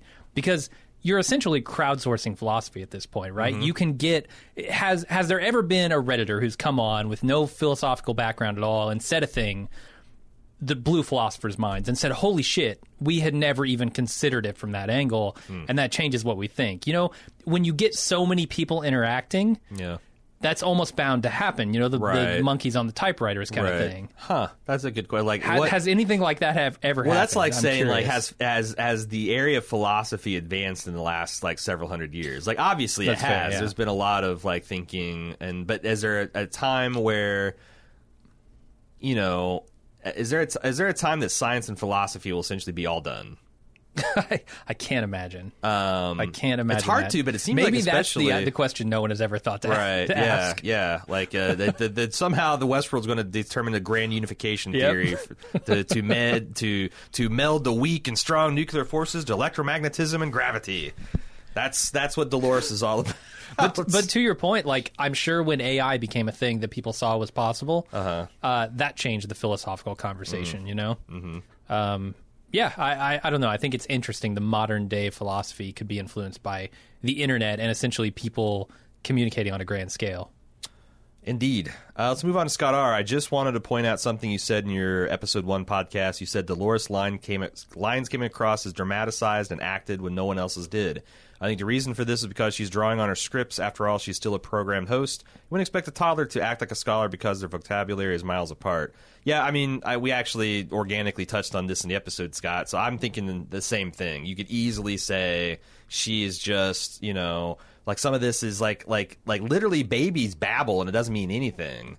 They're just trying out the, the, the mechanics of putting thoughts and words and things together. So we're talking 35 years ago. If she's a consciousness, it would be like a toddler's consciousness. Mm-hmm. So her repeating shit that she doesn't quite understand doesn't mean she's not a real person any more than a three year old that you know says says says something they've heard that doesn't fit means that they're not real. And I do like that Maeve essentially points out that Dolores is on a loop here mm, that is mm-hmm. not of her own design. Right. Um, it it would be a little strange to me if it turns out that Dolores is in fact on a programmed loop.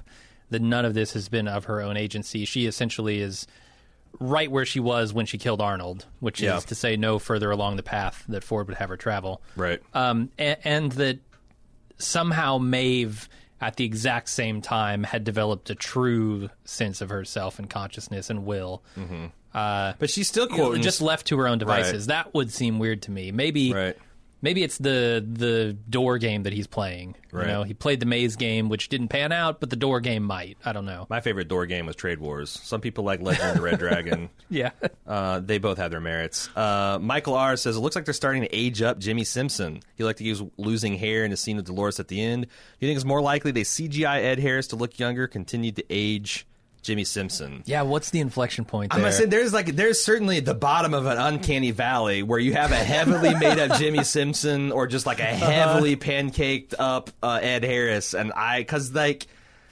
35 years apart, you can kind of squint and see it, but yeah. they don't really look that similar. No. And I don't know how you do it. I don't I don't I don't know how you do it. God, I think I we're just going to have to try you're yeah it's it's going to be jarring mm-hmm. but it's almost inevitable that that at some point you're going to have an increasingly made up to look like Ed Harris or an increasingly made up to look like Jimmy Simpson guy wearing a lot of heavy makeup and could they just do one of those face morphs uh, face morphs from yeah. like young to old you could and, but like and then just hit it in the middle and make the CG model of that yeah so I, I want to the, the next week on, I'm not going to spoil it, but there is a CGI scene that I thought looked pretty bad. Oh boy! When I saw it, I'm like, this does not look like up to snuff. Uh, and I started thinking, like, man, a lot of Westworld is practical effects. Mm-hmm.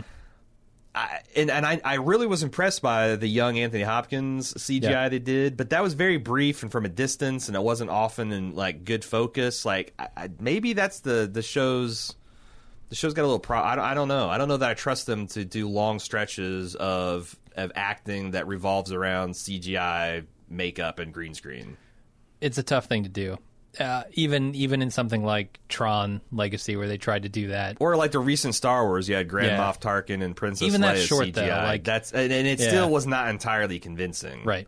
And and also we didn't need them to be giving performances; they're just but you know beloved characters that we need mm-hmm. to come in and say a couple lines. Like they don't need to sell us on our fucking existential ennui, you know? Right. Uh, Ale from Sweden. The first piano song of the season is "The Entertainer" by Scott Joplin, which is written in 1902. However, I associate it most with the Paul Newman Robert Redford movie "The Sting" from '73, where it functions mm-hmm. as a theme.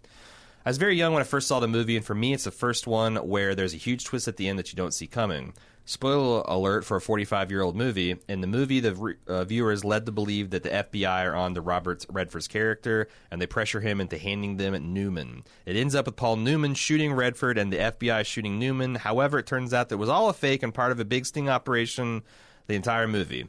It was the first time I realized that a movie can misdirect you and let you think you know what's going on while in fact you're also being played and and Jonathan Nolan and, and Christopher Nolan has made a living off that. Jonathan Nolan too. Shit, yeah, and, writes those movies. And like I'm, I just think it's it's I think it's interesting because definitely you're I think as the showrunners are intending that. Yeah. Like they know the association of the movie of that song and they know what you're going to be thinking and they're like, you know, bring it on. So Uh, Barry C from the UK. I know all the talk with Westworld is on AI and ethical implications, but the, a line where old William said, "Let's find out the men we could have been," for me brings up what I consider an equally important topic about the future of tech.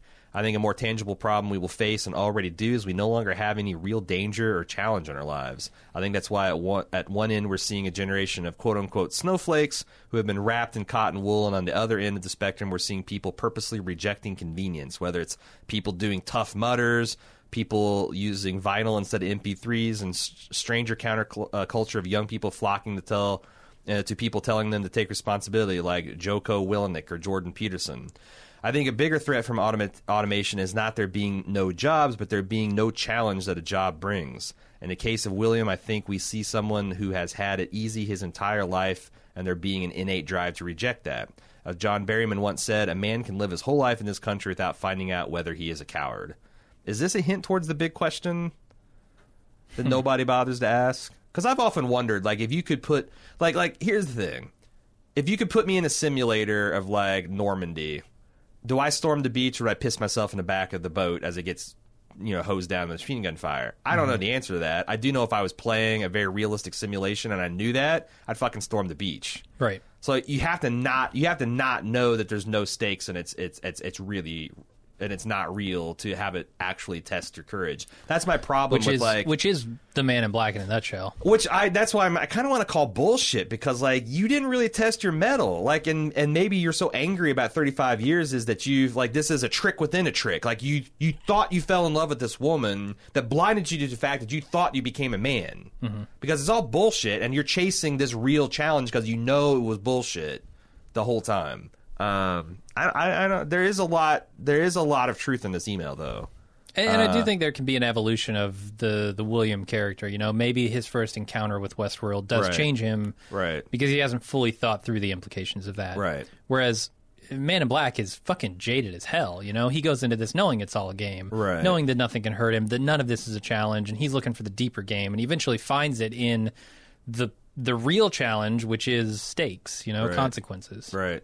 Yeah, it's it's because I'm I'm reading this book called Sapien, which is a very ambitious book that essentially tries to lay out the two million years of human, like like the the when I say human, uh, if you're a species of animal that that begins with Homo. That's what we're talking about here, like Homo neanderthalicus, uh, you know, Erectus, my Erectus, favorite. all Oh, those, yeah. all those, and and the fact that like we are almost, we're, it's it's very interesting that we're the only humans left on Earth. We've outcompeted, perhaps uh, combined, Out- uh, outbred, outbred, uh, out out killed. Uh, all the other ones that were, were remaining, and how that's know weird. why? Like, like think how many it had to species go that way. think how many species of dogs, of cats, of you know, like like the other great apes, and we're the only fucking ones. And like, what would the world be like if there was still Neanderthals around? Mm-hmm. Like, you know, an, an actual different species, and like, what would that change to like the? But the other thing I thought thought about is this idea that like life to have meaning we have to be useful is also very new because there's no way 200,000 years ago our ancestors were just chilling out on the plains of Africa and thinking like damn man our bellies are full and we're warm what, what there's there's got to be a, a meaning like a, a greater meaning in life right like when when your pet dog is lying on the the the the the, the, the rug sleeping he's not thinking like Jesus Christ. I'm just a pet. I'm owned. I, have got like you know. I've when's the last time I've I've killed some? Like that's just a a weird human thing, and maybe even a recent human thing.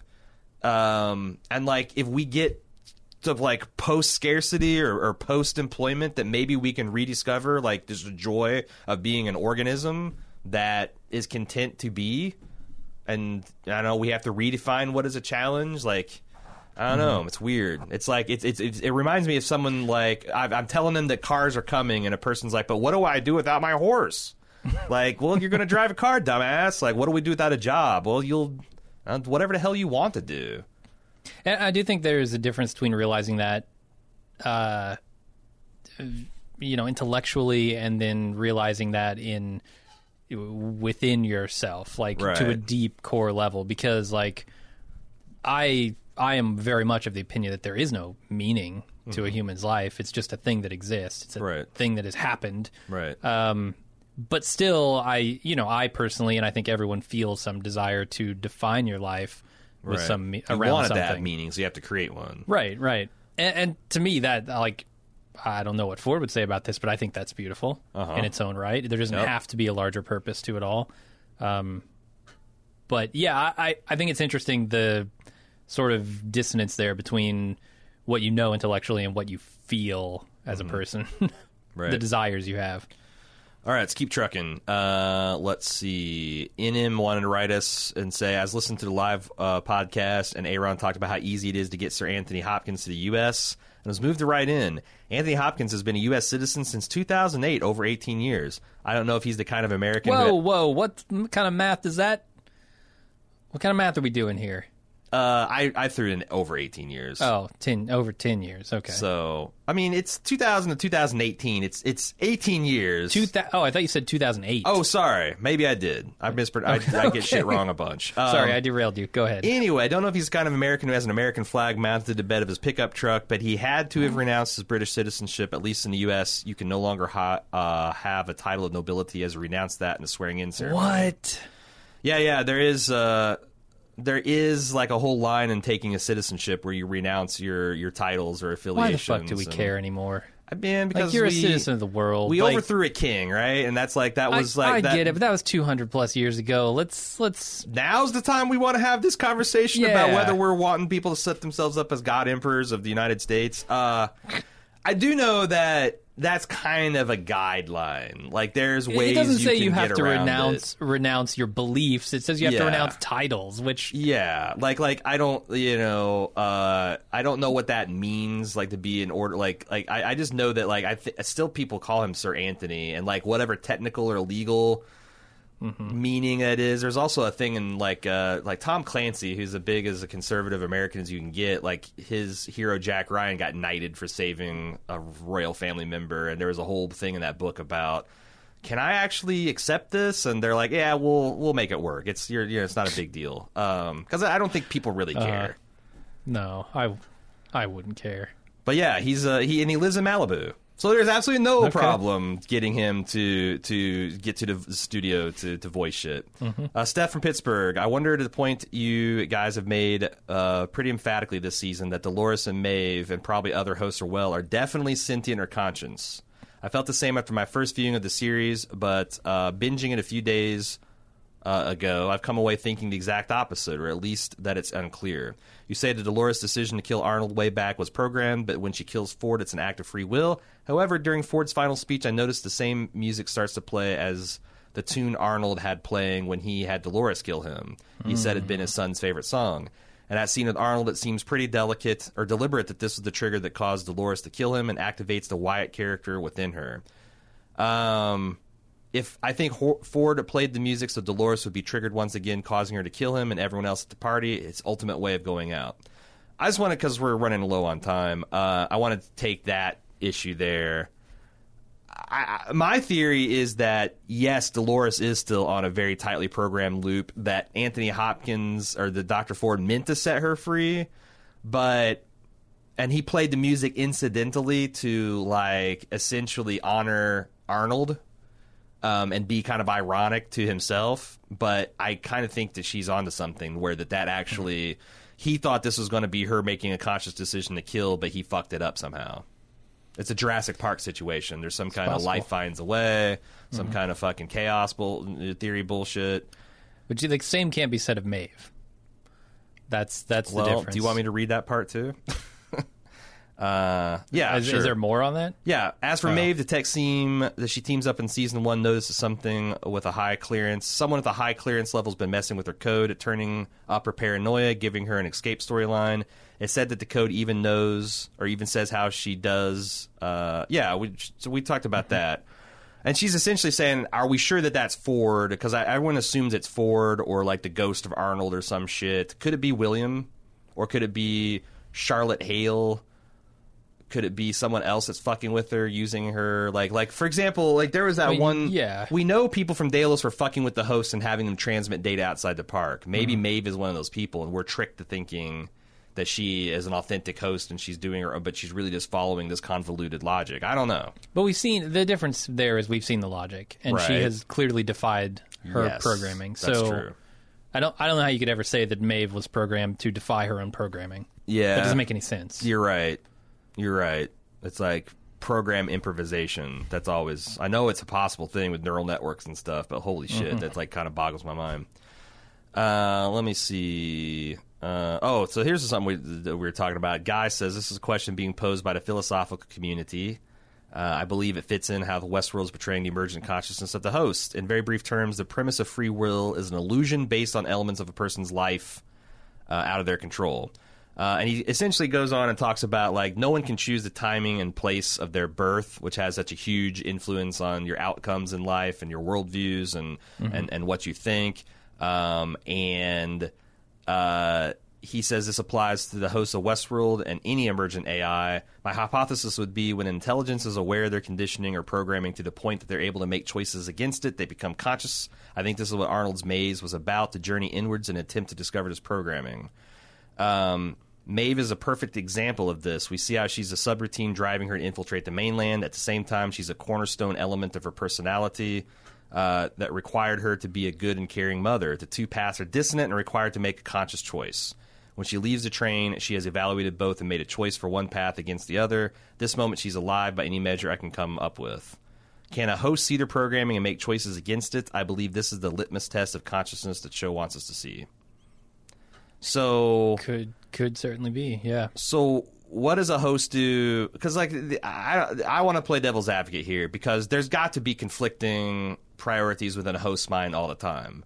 One guest is pulling on your sleeve and wants you to do mm-hmm. this. One like like what the, the, the canonical example is what happens if two guys bend over to pick up fucking Dolores's paint can. is it up to the is it up to the guest who wins that fight? The the host like There's only one can. They got to fight it out. right like so just because someone has two conflicting drives and chooses one that could be a prioritization. It doesn't necessarily mean that uh, you know they made a conscious choice. Mm-hmm. it's tough when you're talking about things that are programmed. But also as you point out we are ourselves programmed. So that's where i'm saying like all these things that the hosts are struggling with or seen as bugs are things i think people struggle with. And i don't think it's a reason to say that they're not people or they're not conscious or they're not sentient um, Except for Dolores, who's on Ford's loop.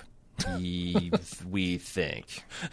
We think, and I'm not, I'm not saying she's not a person because people are deluded. I know. You know, just- like like she's joined a cult. She's brainwashed. Like you know, uh, Molly E. Um, how is it possible that Ford is able to keep Bernard, an identical host of Arnold, and not one person in the show seems to have knowledge that Bernard looks exactly like Arnold? Uh, we talked about this so many times. It it's the seems first time like this a stretch. season.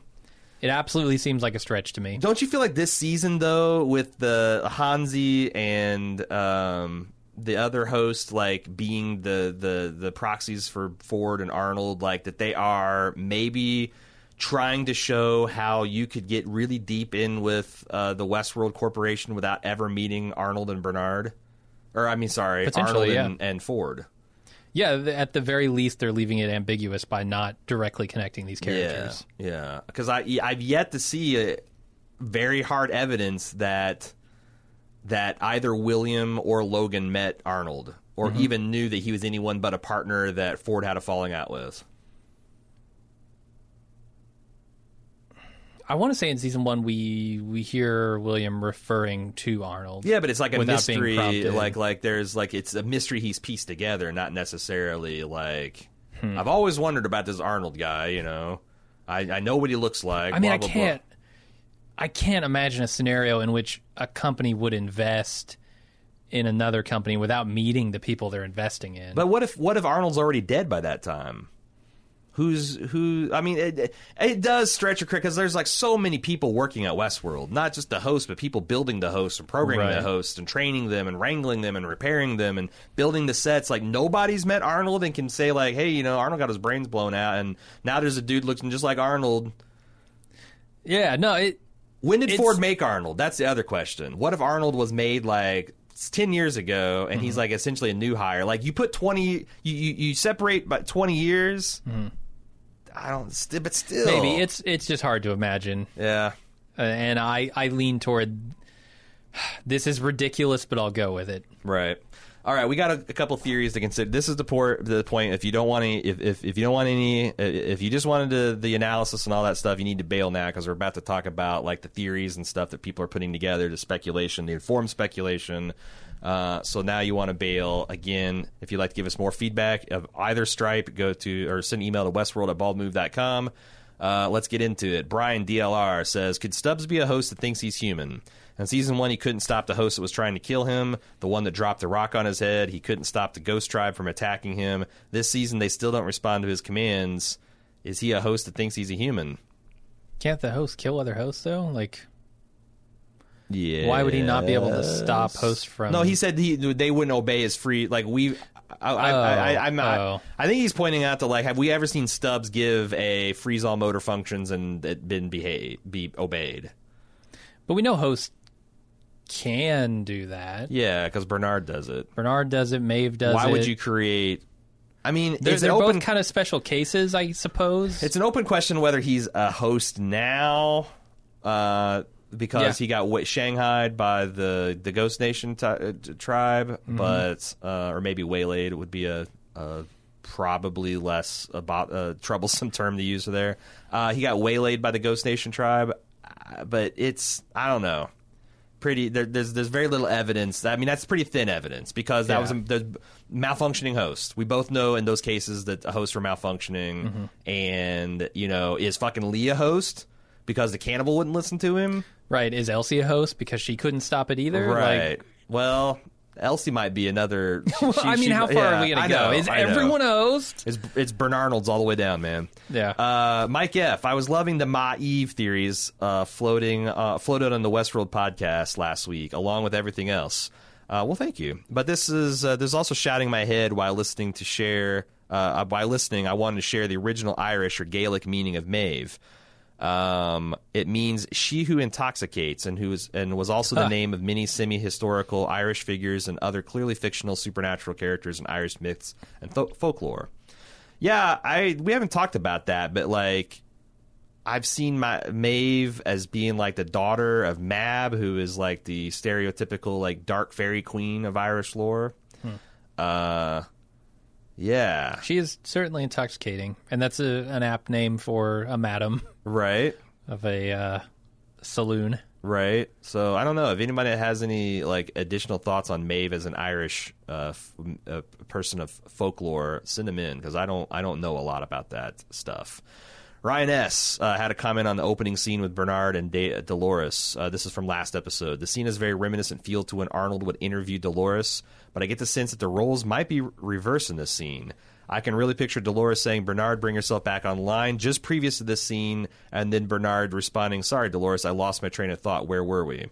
Perhaps at some point, Dolores flips the switch on Bernard and she takes control of him as a host. She could even dress and act like her old self to make him the most comfortable and open with her line of questions about reality, but clearly being dissatisfied with his answers. So, in that case, this episode could be like if we talk about the other speculation where the humans are putting Bernard through his paces to try to get him to remember, we could be seeing dueling scenes of a host trying to capture Bernard's mind and the humans trying to use Bernard's mind against him. You think mm-hmm. that's interesting? Yeah, I guess it just didn't. It didn't strike me as what was happening in that scene. But yeah, and I there's also very little direct evidence. Like again, there's the possibility that anyone can run around in anybody's sleeve this episode, this season. Mm-hmm. And now that we know we can pull out brains and put them back in the bodies, and probably put them into different bodies. I- I'm waiting Katie until they bar the make that explicit connection uh, to really start running with those theories. But yeah, How would it? Be? And the possibility is there. Maybe I mean because you know that's always I've always wondered that like your brain is a big part of who you are, but it's also your endocrine system and your hormone level. And like if you put a man's brain in Mm-hmm. a woman's body or vice versa, um, you know, and throwing a whole bunch of caveats about non-binary experiences and all that, but like. Wouldn't that fuck you up? Like if you woke up in someone else's, like let's say you're five foot two and you woke up in a six foot four person's body. Like you're You'd not going to be able to your just, head on every door You're not going to be able to just pilot that thing No. as expertly as your own body. for sure. Um, now, I that was one of the things that I was thinking of Right. when when this theory was brought up, but also like couldn't you say, well, there are things in their bodies that just communicate with their brains and tell them, Right. this is what you got now, this is what you're working with. Yeah, like it- to me, you Like the- know the- the, specs of the body, the brain will react accordingly. Right, you would you would design one type of core, and then you'd have some sort of meat sack core interface Yeah. that handles all that. You know, it's like you buy a stereo for a car; it comes with the conversion harness that, like, Mm-hmm. you know, they don't make 500 different types of stereos that plug into 500 different types of cars. and make one type of stereo and a conversion f- harness for it. Yeah. So yeah, I I think I I. I But but there's there's no reason they couldn't go that route. I'm just waiting to go off the Yeah, deep yeah, end with speculation until they do. Yeah, sure, sure. Uh, although still, I I do think the the Bernard as Dolores theory is, is got legs for for no for no real evidence other than my All gut, right. my gut, my Yeah. gut, and the performances there. You know what? Guts actually solved the majority of season one stuff. So True. Uh, Ryan S says about the multiple beats theory involving Delos putting Bernard on a repeating loop to coax information about his, what happened. What if their motivation for doing so is his memories are corrupted due to his coolant fluid leakage? Uh, so they can't actually process any of his memories, and they're hoping that he'll develop them organically by revisiting all the sites. So essentially, he's building on your bullshit theory about this being coolant fluid, and it's corrupted his memories, and they're essentially trying to defrag his hard drive by putting him through this dog and pony show. Interesting, if true. yeah, I But again, was this. this was this my theory? I think this was something I heard on Reddit that I was well, I'm just saying that telling this, the audience about because I, well, don't I- think that's what's happening. I'm here. doing what I said I wouldn't do, which is reading a theory based on a theory based on a theory. But Yeah. um, I I mean, it's pretty. it- It's almost self-evident that the the solution that he injects into his brain is some some kind of solution that allows his brain to operate correctly. right, Right, Like, because it's uh, like it and takes to him say right it's back to baseline, or to say it's magic pixie goo. Sure. it doesn't fucking matter. But Yeah. but that's the conclusion here. It's- so it's what robots need. Brawndo. But but why wouldn't they just inject him with the stuff and get him to 100 percent and then say, "Give us your memories"? well, but saying like like you can't, you don't like, have to run it through loops to get his brain if- back. but if his data is actually corrupted and but and they're trying to get him to like then I just don't think you're ever going to get the data back. yeah, I don't know. But but again, I, it's it's a theory. Uh, it's a theory based on a theory based on a theory. That's fair. I, I just don't know of any data that uncorrupts itself. Let's say that. No, well, I guess it's like what you're saying is you'd hope that like by re-experiencing this, that his his own like consciousness routine would put would put the pieces together. So then you would have like some kind of defragment. I again, I it, it's the theory is what it is. I'll let it stand on its own. Tony J. I was laying in bed thinking about the silliness of the Ma Eve theory, but who's the at, and uh, but who's the Adam to her Eve? I then I realized she is. What was her job? She was a madam. My Adam, Adam, yeah. Ma Eve. oh my god. the hosts don't reproduce like humans, so she's a representative of both Adam and Eve. Yeah, that's Mm-hmm. life, a crazy. life finds a way. I, I did, did we talk about this last last week, or is this something we were talking about on like fucking Twitch or something, where we were talking about, uh, like, let's say that Arnold or Bernard and Maeve make it off, and they even have her daughter in tow, so they're like the world's first non or completely organically derived family. Mm-hmm. And let's also grant that these new biological hosts could reproduce. Sure. If they reproduce, they're going to make a human baby, right? More or less. Like yeah. is that that that baby's not going to have a brain core because like there's there, no. there's they're going to have a brain core inside of it. Right. So like maybe it's not a human, maybe it's a transhuman thing, but it, it's certainly not going to be uh bio. But unless they Does the does the DNA that they're given that closely resemble humans, so that it would construct a brain from Well, new I mean, cells? it- if the, the the door lock recognized Bernard as human DNA. Now it could have been Right. programmed to do so. Uh, sure. If Ford got in there and, and fucked with it, I don't know. so, I I guess yeah. Like let's say okay, we just don't give them, you know, we don't give them the same birth method, and so therefore they don't develop in the same ways, and their DNA would be capable of developing a brain if it reproduced, but since they're not born, they don't go through that development process. Maybe, maybe they could have a baby with an actual human brain. Uh huh. But you're right. If it's if it's human DNA, they would have a human baby, not a. Which would be a real fucking conundrum for Dolores, huh? Like, Right. she fucks Teddy, she gets pregnant, she gives birth to a human baby. What the fuck does she do now? You're giving birth to the enemy. Gave birth to Satan. Would you buy that there's some kind of nanotechnology that would there there is, that, it, that they could gestate a human with a bionic brain? like that inside the Oh, womb fuck. nanobots would build the core. Because here's the thing: there's, something else in the trailer. designed for that, but something else in the trailer could be. seems like they're you're watching a fabrication of a brain core, like the inside of it is this red lattice work, and it's like Hmm. growing like a crystal organically. Like maybe you could. I just don't. Maybe this, maybe this, maybe the baby goo is like one one part semen, one part nanobots, It or maybe all the sperm be. are nanobots. Let, let me ask you, what is the purpose? If if you're a programmer and you're tasked with making a robot, Yeah, why would you... with a brain core that you're going to put in later? Yeah. Why would you design a whole system to create a brain that you don't Yeah. need to design? Yeah, like like 'Cause there- that's not the There's probably purpose. some weirdo text like, "Hey, hey, I just made a routine where these things could get pregnant," and they're like, "Why the fuck would what you? the fuck are you doing, man? Would you think our guests want to knock up a robot and come back nine months later and We, told you to. We told you to make reveries, man. What are you doing with your spare yeah, time? these are all still. Haven't you watched Jurassic Park? This is they're all supposed to be sterile. Michael Crichton was very clear when he wrote Westworld that the robots were sterile. Uh, let's move on to Caitlin T. Uh, I think the Judas Steer uh, story from last season offers a lot of insight into Dolores as Bernard theory that we talked about last episode. In season one, Dol- Dolores as Bernard. yeah, so so Dol- Dolores Oh, piloting a? Bernard Okay. suit. Gotcha. In season one, Dolores tells Teddy about the Judas Steer. Wherever that one goes, the rest follow. It seems clear that Dolores would be the Judas Steer, leading the rest of the hosts into their awakening, unless you think that she's actually just playing out the journey into night narrative. Maeve confirms as much in this episode, confronting Dolores about her leading the hosts and not actually being free to choose how they protect their freedom. What didn't come to a satisfying conclusion in season one was Dolores' other comment about the Judas Steer. It never occurred to me that we were leading them to the slaughter. If Dolores is leading the other hosts, it would make sense that she would eventually be responsible for their slaughter, not Bernard. Uh, what if Teddy's the Judas Steer? Because he's the one that's that was we fixated on floating in the sea of dead hosts. That that Dolores is going to use him to massacre all the hosts that she has no use for, or that don't join her in the rebellion.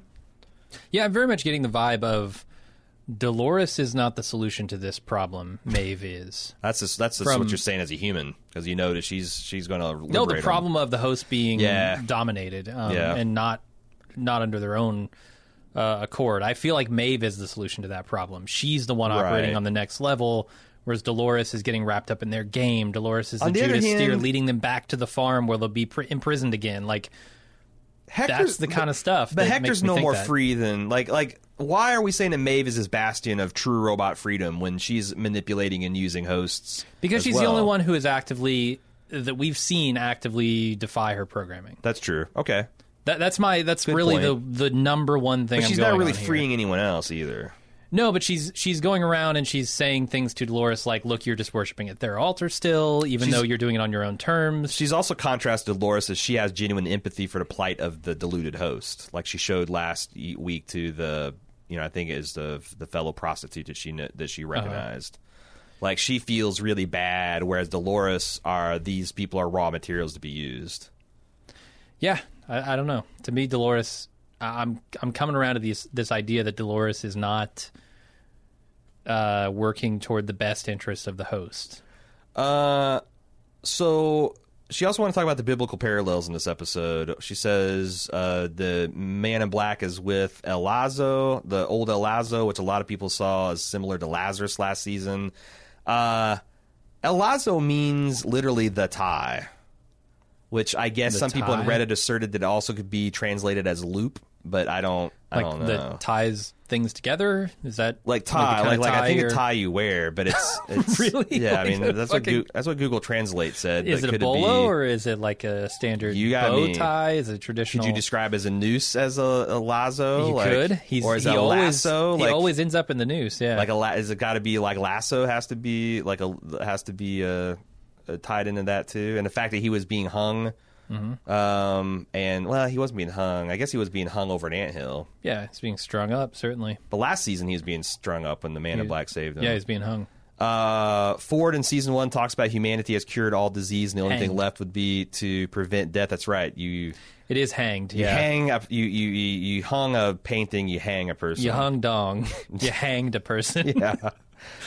uh, consistent themes around hosts being familiar with dying. Dolores is seen with behavior helping her basically raise the dead host. Biblical significance of Lazarus being raised from the dead, and lots of dead hosts in a flood.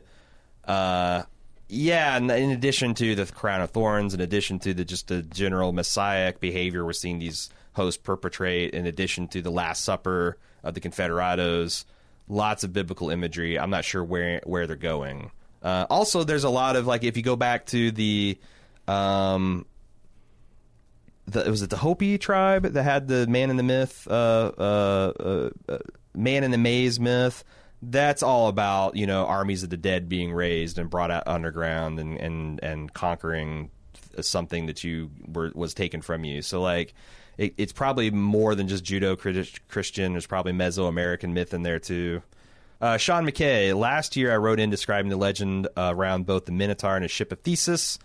I want to drop in and point out that apparently before Delos invested in Westworld, the company was known as Argus, which is the name of the shipbuilder of Jason's ship, the eponymous, eponymous, eponymous, ah, Argo, yeah. the same, the sim- the same named Argo. Jason took this ship and sailed around the known world to claim his prize from a distant king. In order to claim his prize, he had three tasks set to him. The enormity of these tasks sent him into a deep depression that the gods conspired to lift him out of by sending him love in the form of that distant king's daughter. Just like there's no direct one to one relationship with the Theseus myth, I don't think this directly tells us anything about the season. I do, however, think that thematically we're going to see a lot about William being pushed to accomplish tasks by external forces. They describe this ascension huh. in the company as a coronation. Following that, the old CEO would have been the previous king, so William did marry the daughter of a king, like Jason. He did win his prize, control of Delos. To add a nice touch to the myth, Jason and his new bride, who would be Medea in the myth, flee the country and kill the king on their way out, or kill the king's son on their way out. Hmm. and he puts parenthetically, does this Logan, have yeah. bad tidings for Logan? Sure. Honestly, Dolores seems like a better fit for the person that helped William reach his goals, but I'm really looking forward to learning more about William's wife in this season. It seems like an awesome dynamic of guilt, jealousy, and shame to explore. Either way, I love the mythology woven into the show. Uh, I agree, and I will say that I think you're right on. Like, it does seem like Dolores is the better fit, but we know a lot of deep, dark things about the Man in Black's past. Why the hell would they be going back to this William mm-hmm. well if not to show us? So I think you're yeah. right on about uh, this this being a lot about the king's this this quote unquote king's daughter, and mm-hmm. yeah, the it, yeah, this shit. It, this this again gut level feels feels right. Yeah, there's no way you call the ship the, this this company Argos and Argo fuck yourself. Um, anything else you want to add? No. Guy Guy writes in and says, "Guess I'm not understanding why recorded guest activities would be considered grist for the black mill, uh, blackmail mill." The whole point of these parks is so the habeas corpus of regular uh, life is suspended while you're there. It's not understood by the general masses, uh, or is it not understood by the general masses that visiting the park? Uh, those visiting the park have a hall pass, so to speak, and any untoward activities while in the park are not actionable even in the court of public opinion. We really don't know. Okay, so uh, we don't know how the general public feels about this park. Right. A. Uh, B, I do maintain that there are things you could do in this park that are so heinous and or and weird. revealing yeah. of who you actually are. Yeah. that people would be off put by that enough to be angry at you. Like, right? It's it's take it to the next level. Okay, so Man in Black goes in here and he rapes Dolores over and over sure. again, right? Like that's fucking deplorable. What if he were doing it to uh, Lawrence's daughter? Yeah. That would be doubly deplorable, and no one would condone that action, even if you're doing it in a simulated environment. Yeah, it's like okay, we get it that no one's being harmed, but the fuck, man. Yeah, but this shows who you are as a person. Like William is hundred percent right about that. Right. Like they're revealing who they truly are right. on some level when there are no restrictions. Right. Uh, so I could fully believe that people would be up in arms about the things that take place in Westworld. Yeah. If they were the man in black. Especially because it's like it, it, it, cuts both ways. The man in black can't say, "This is a re- revelation of who you really are." If, His whole marketing pitch is going to be that, right? Like, if you can't come then, experience look, yourself, because if that's true, then the things you do get up to in Westworld are a little bit of a reflection about what you're curious about. Because I again, yeah, like absolutely. the the the, the um the uh, the example that guy gives here later in his email is like uh, a preachy, a moral, a moralistic preachy senator being embarrassed by a vid cap of him enjoying a four way with a couple prostitutes and a lo- local stable boy. That's still within the realm of normality. Sure. Uh, maybe the stable boy, like you said, is good, but like I like if you had complete control and you thought no one is looking, the things you get up to, like mm-hmm. You know, even rape fantasies are not uncommon to have when they're fantasies and the things that you like to think about being dominated, being tied up, being inflicted in pain. Like, there's all kinds of weird things that people get up to. I'm talking about really weird shit. Uh-huh. Like some Marquis de Sade type of shit, some Caligula shit, some things that would mm-hmm. just like the average person is like so far outside of the realm of what they're prepared Yeah. To, ex, you know, It's, it's the question that no one has ever asked. Yeah. How fucking far can you go with this? Right. Like, you know, uh, there's been people brought down by cons- by weird, non-standard consensual behavior. Mm-hmm. Like, you know, if it just gets outside of what, and I, I just don't know enough about the world of of of Westworld, the actual world, to say what would go and what wouldn't go. What would be seen as Yeah. decadent? What would be seen as depraved? Those are different. Like, you can get away with being decadent, depraved, harder. And I feel like this is all based on something that they're just starting to hint at, which is the idea of a possible blackmail scenario. Right. And so to spend so much time talking about the, I guess, realities of such a scenario Right. um, is a little crazy. I know we're in the like crazy theory section, Right. So this is a place for it. But I don't want to talk about this every single week Oh, I agree. because we talked about this a little bit last week. We, I feel like, have put a definitive stamp on it where we're saying like we think that there are people who would react to certain things that you, as as a listener or you as a member of Reddit, can't think of at the moment. Right. Like maybe have never considered like what it would be to cut off the head of a child and fuck its neck. right. Uh, and have all that camera. Jesus Christ, Jim! Have all that how, camera. how did you even imagine such a thing? Right. My it, God. It reveals like I'm a terrible person. And- Yes. And, if that were recorded and I were actually doing it and you showed that to my fucking grandma, she would shit herself and die. Yeah. Like she wouldn't say, "Oh, well it's a robot. That's fine, son." Right. No. Yeah. No, get out of here. Yeah. So like I think the definitive stamp here is people would be shocked by some behavior if it were bad enough Right.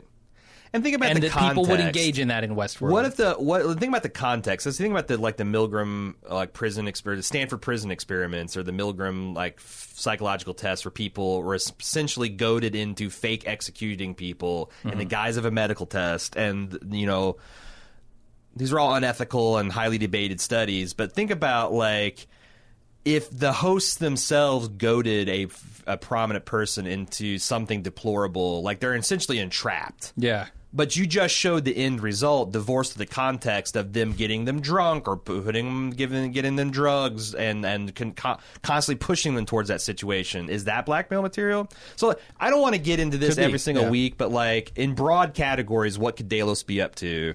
Extension of life or transplanting brains into host bodies, Mm-hmm. one possibility. Accumulation of just marketing data, like they're essentially the ultimate Absolutely. Mark Zuckerberg to sell them more stuff. to yeah. sell them more stuff like you know i don't i don't know what i don't know what raping a stable boy would tell you about what kind of taste in cars they would have but whatever that's that's valuable information Yeah. and then you've got blackmail like i don't i don't think you can you can essentially rule out any of those things right now. There's also Sure. like a military industrial uh, applications for these drone like hosts. Like there's all kind of like these are just and i guess now that we have these kind of ideas laid out we can start saying does this prove or disprove? Because it's probably i mean maybe it's all four.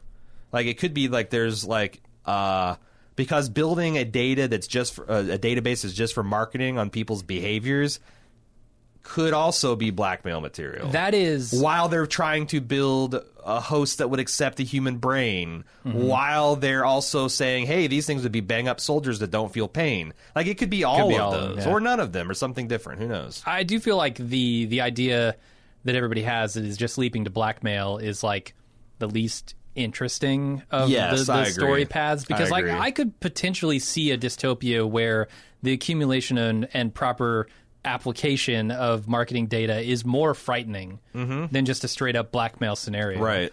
Because then it's not even about like, oh, he went in and he, he fucked 15 people and he killed nine of them and then fucked them again Right. that that is a certain kind of person who does that thing, Yeah. right? But everybody interacts. Sure. Everybody gives up who they are based solely on their actions, whether they're deplorable or not. And if you can use that information to some tor- like total nightmare dystopia end goal, That's fucking scary. But also could be like, I, were we talking about this on this podcast, or was this something that we talked about on the Expanse podcast? But we're talking about uh, Asimov's Foundation and Earth and how there's this psychohistory like science where if people like like that scientists have figured out that they can predict the mass of humanity's behavior correctly over oceans and eons of time to guide it towards being a utopia like Westworld would be a hell of a great incubator to find that very fine resolution details looks into masses of humanity. But The very rich, the elite that, one that's the thing. It's yeah. like I keep coming back to like you can't use Westworld as a in as like a condemnation of humans. Period. Right. Just like every time they bust some kind of freaky rich man sex slave ring in Yeah. fucking Indonesia, that's not an indictment of all humanity. That's Mm-hmm. an indictment of very wealthy and powerful people losing touch with what it means to be human and and, Yeah. and, and losing empathy. Like maybe it could happen to anybody in the right circumstance, but like Westworld's a self-selecting segment of rich, vain, uh, uh, you know, nihilist narcissists. Mm-hmm. So people that aren't into that would go maybe once and have a good time with their family, not, but they're not going to have the experience that like William has. So they're self-selecting people to be assholes that they're running through. So they're they're not getting a very wide selection of the human experience. I wouldn't think. yeah. And Um, certainly zero percent of the poor are going. But then again, maybe like I could see Delos running some shady shit like where they just like randomly take some poor people there just to get the data, or like, Yeah. hey, take your school kid to the Westworld, or like you know, I guess it would be easy to get that stuff in the guide of in the guise of humanitarianism or philanthropy. Yeah. Well, that's a podcast, Jim. Okay, that was fun. If you'd like to send feedback into it, it's it's same place as it always is. Westworld at baldmove.com. Uh, our forums are always hopping at forums.baldmove.com. Uh, check out everything we do at baldmove.com. You can follow us on all the social medias at baldmove slash baldmove, however those social medias interact. Uh, we'll be back next week. Don't forget, Sunday we have the live instant take podcast uh, for people that are club members to participate in, and then the non-instant take portion will be out for everybody as soon uh, quickly after the podcast or quickly after Westworld airs, and then we also have the full podcast every Tuesday. Uh, all that stuff's at baldmove.com. We'll see you next week.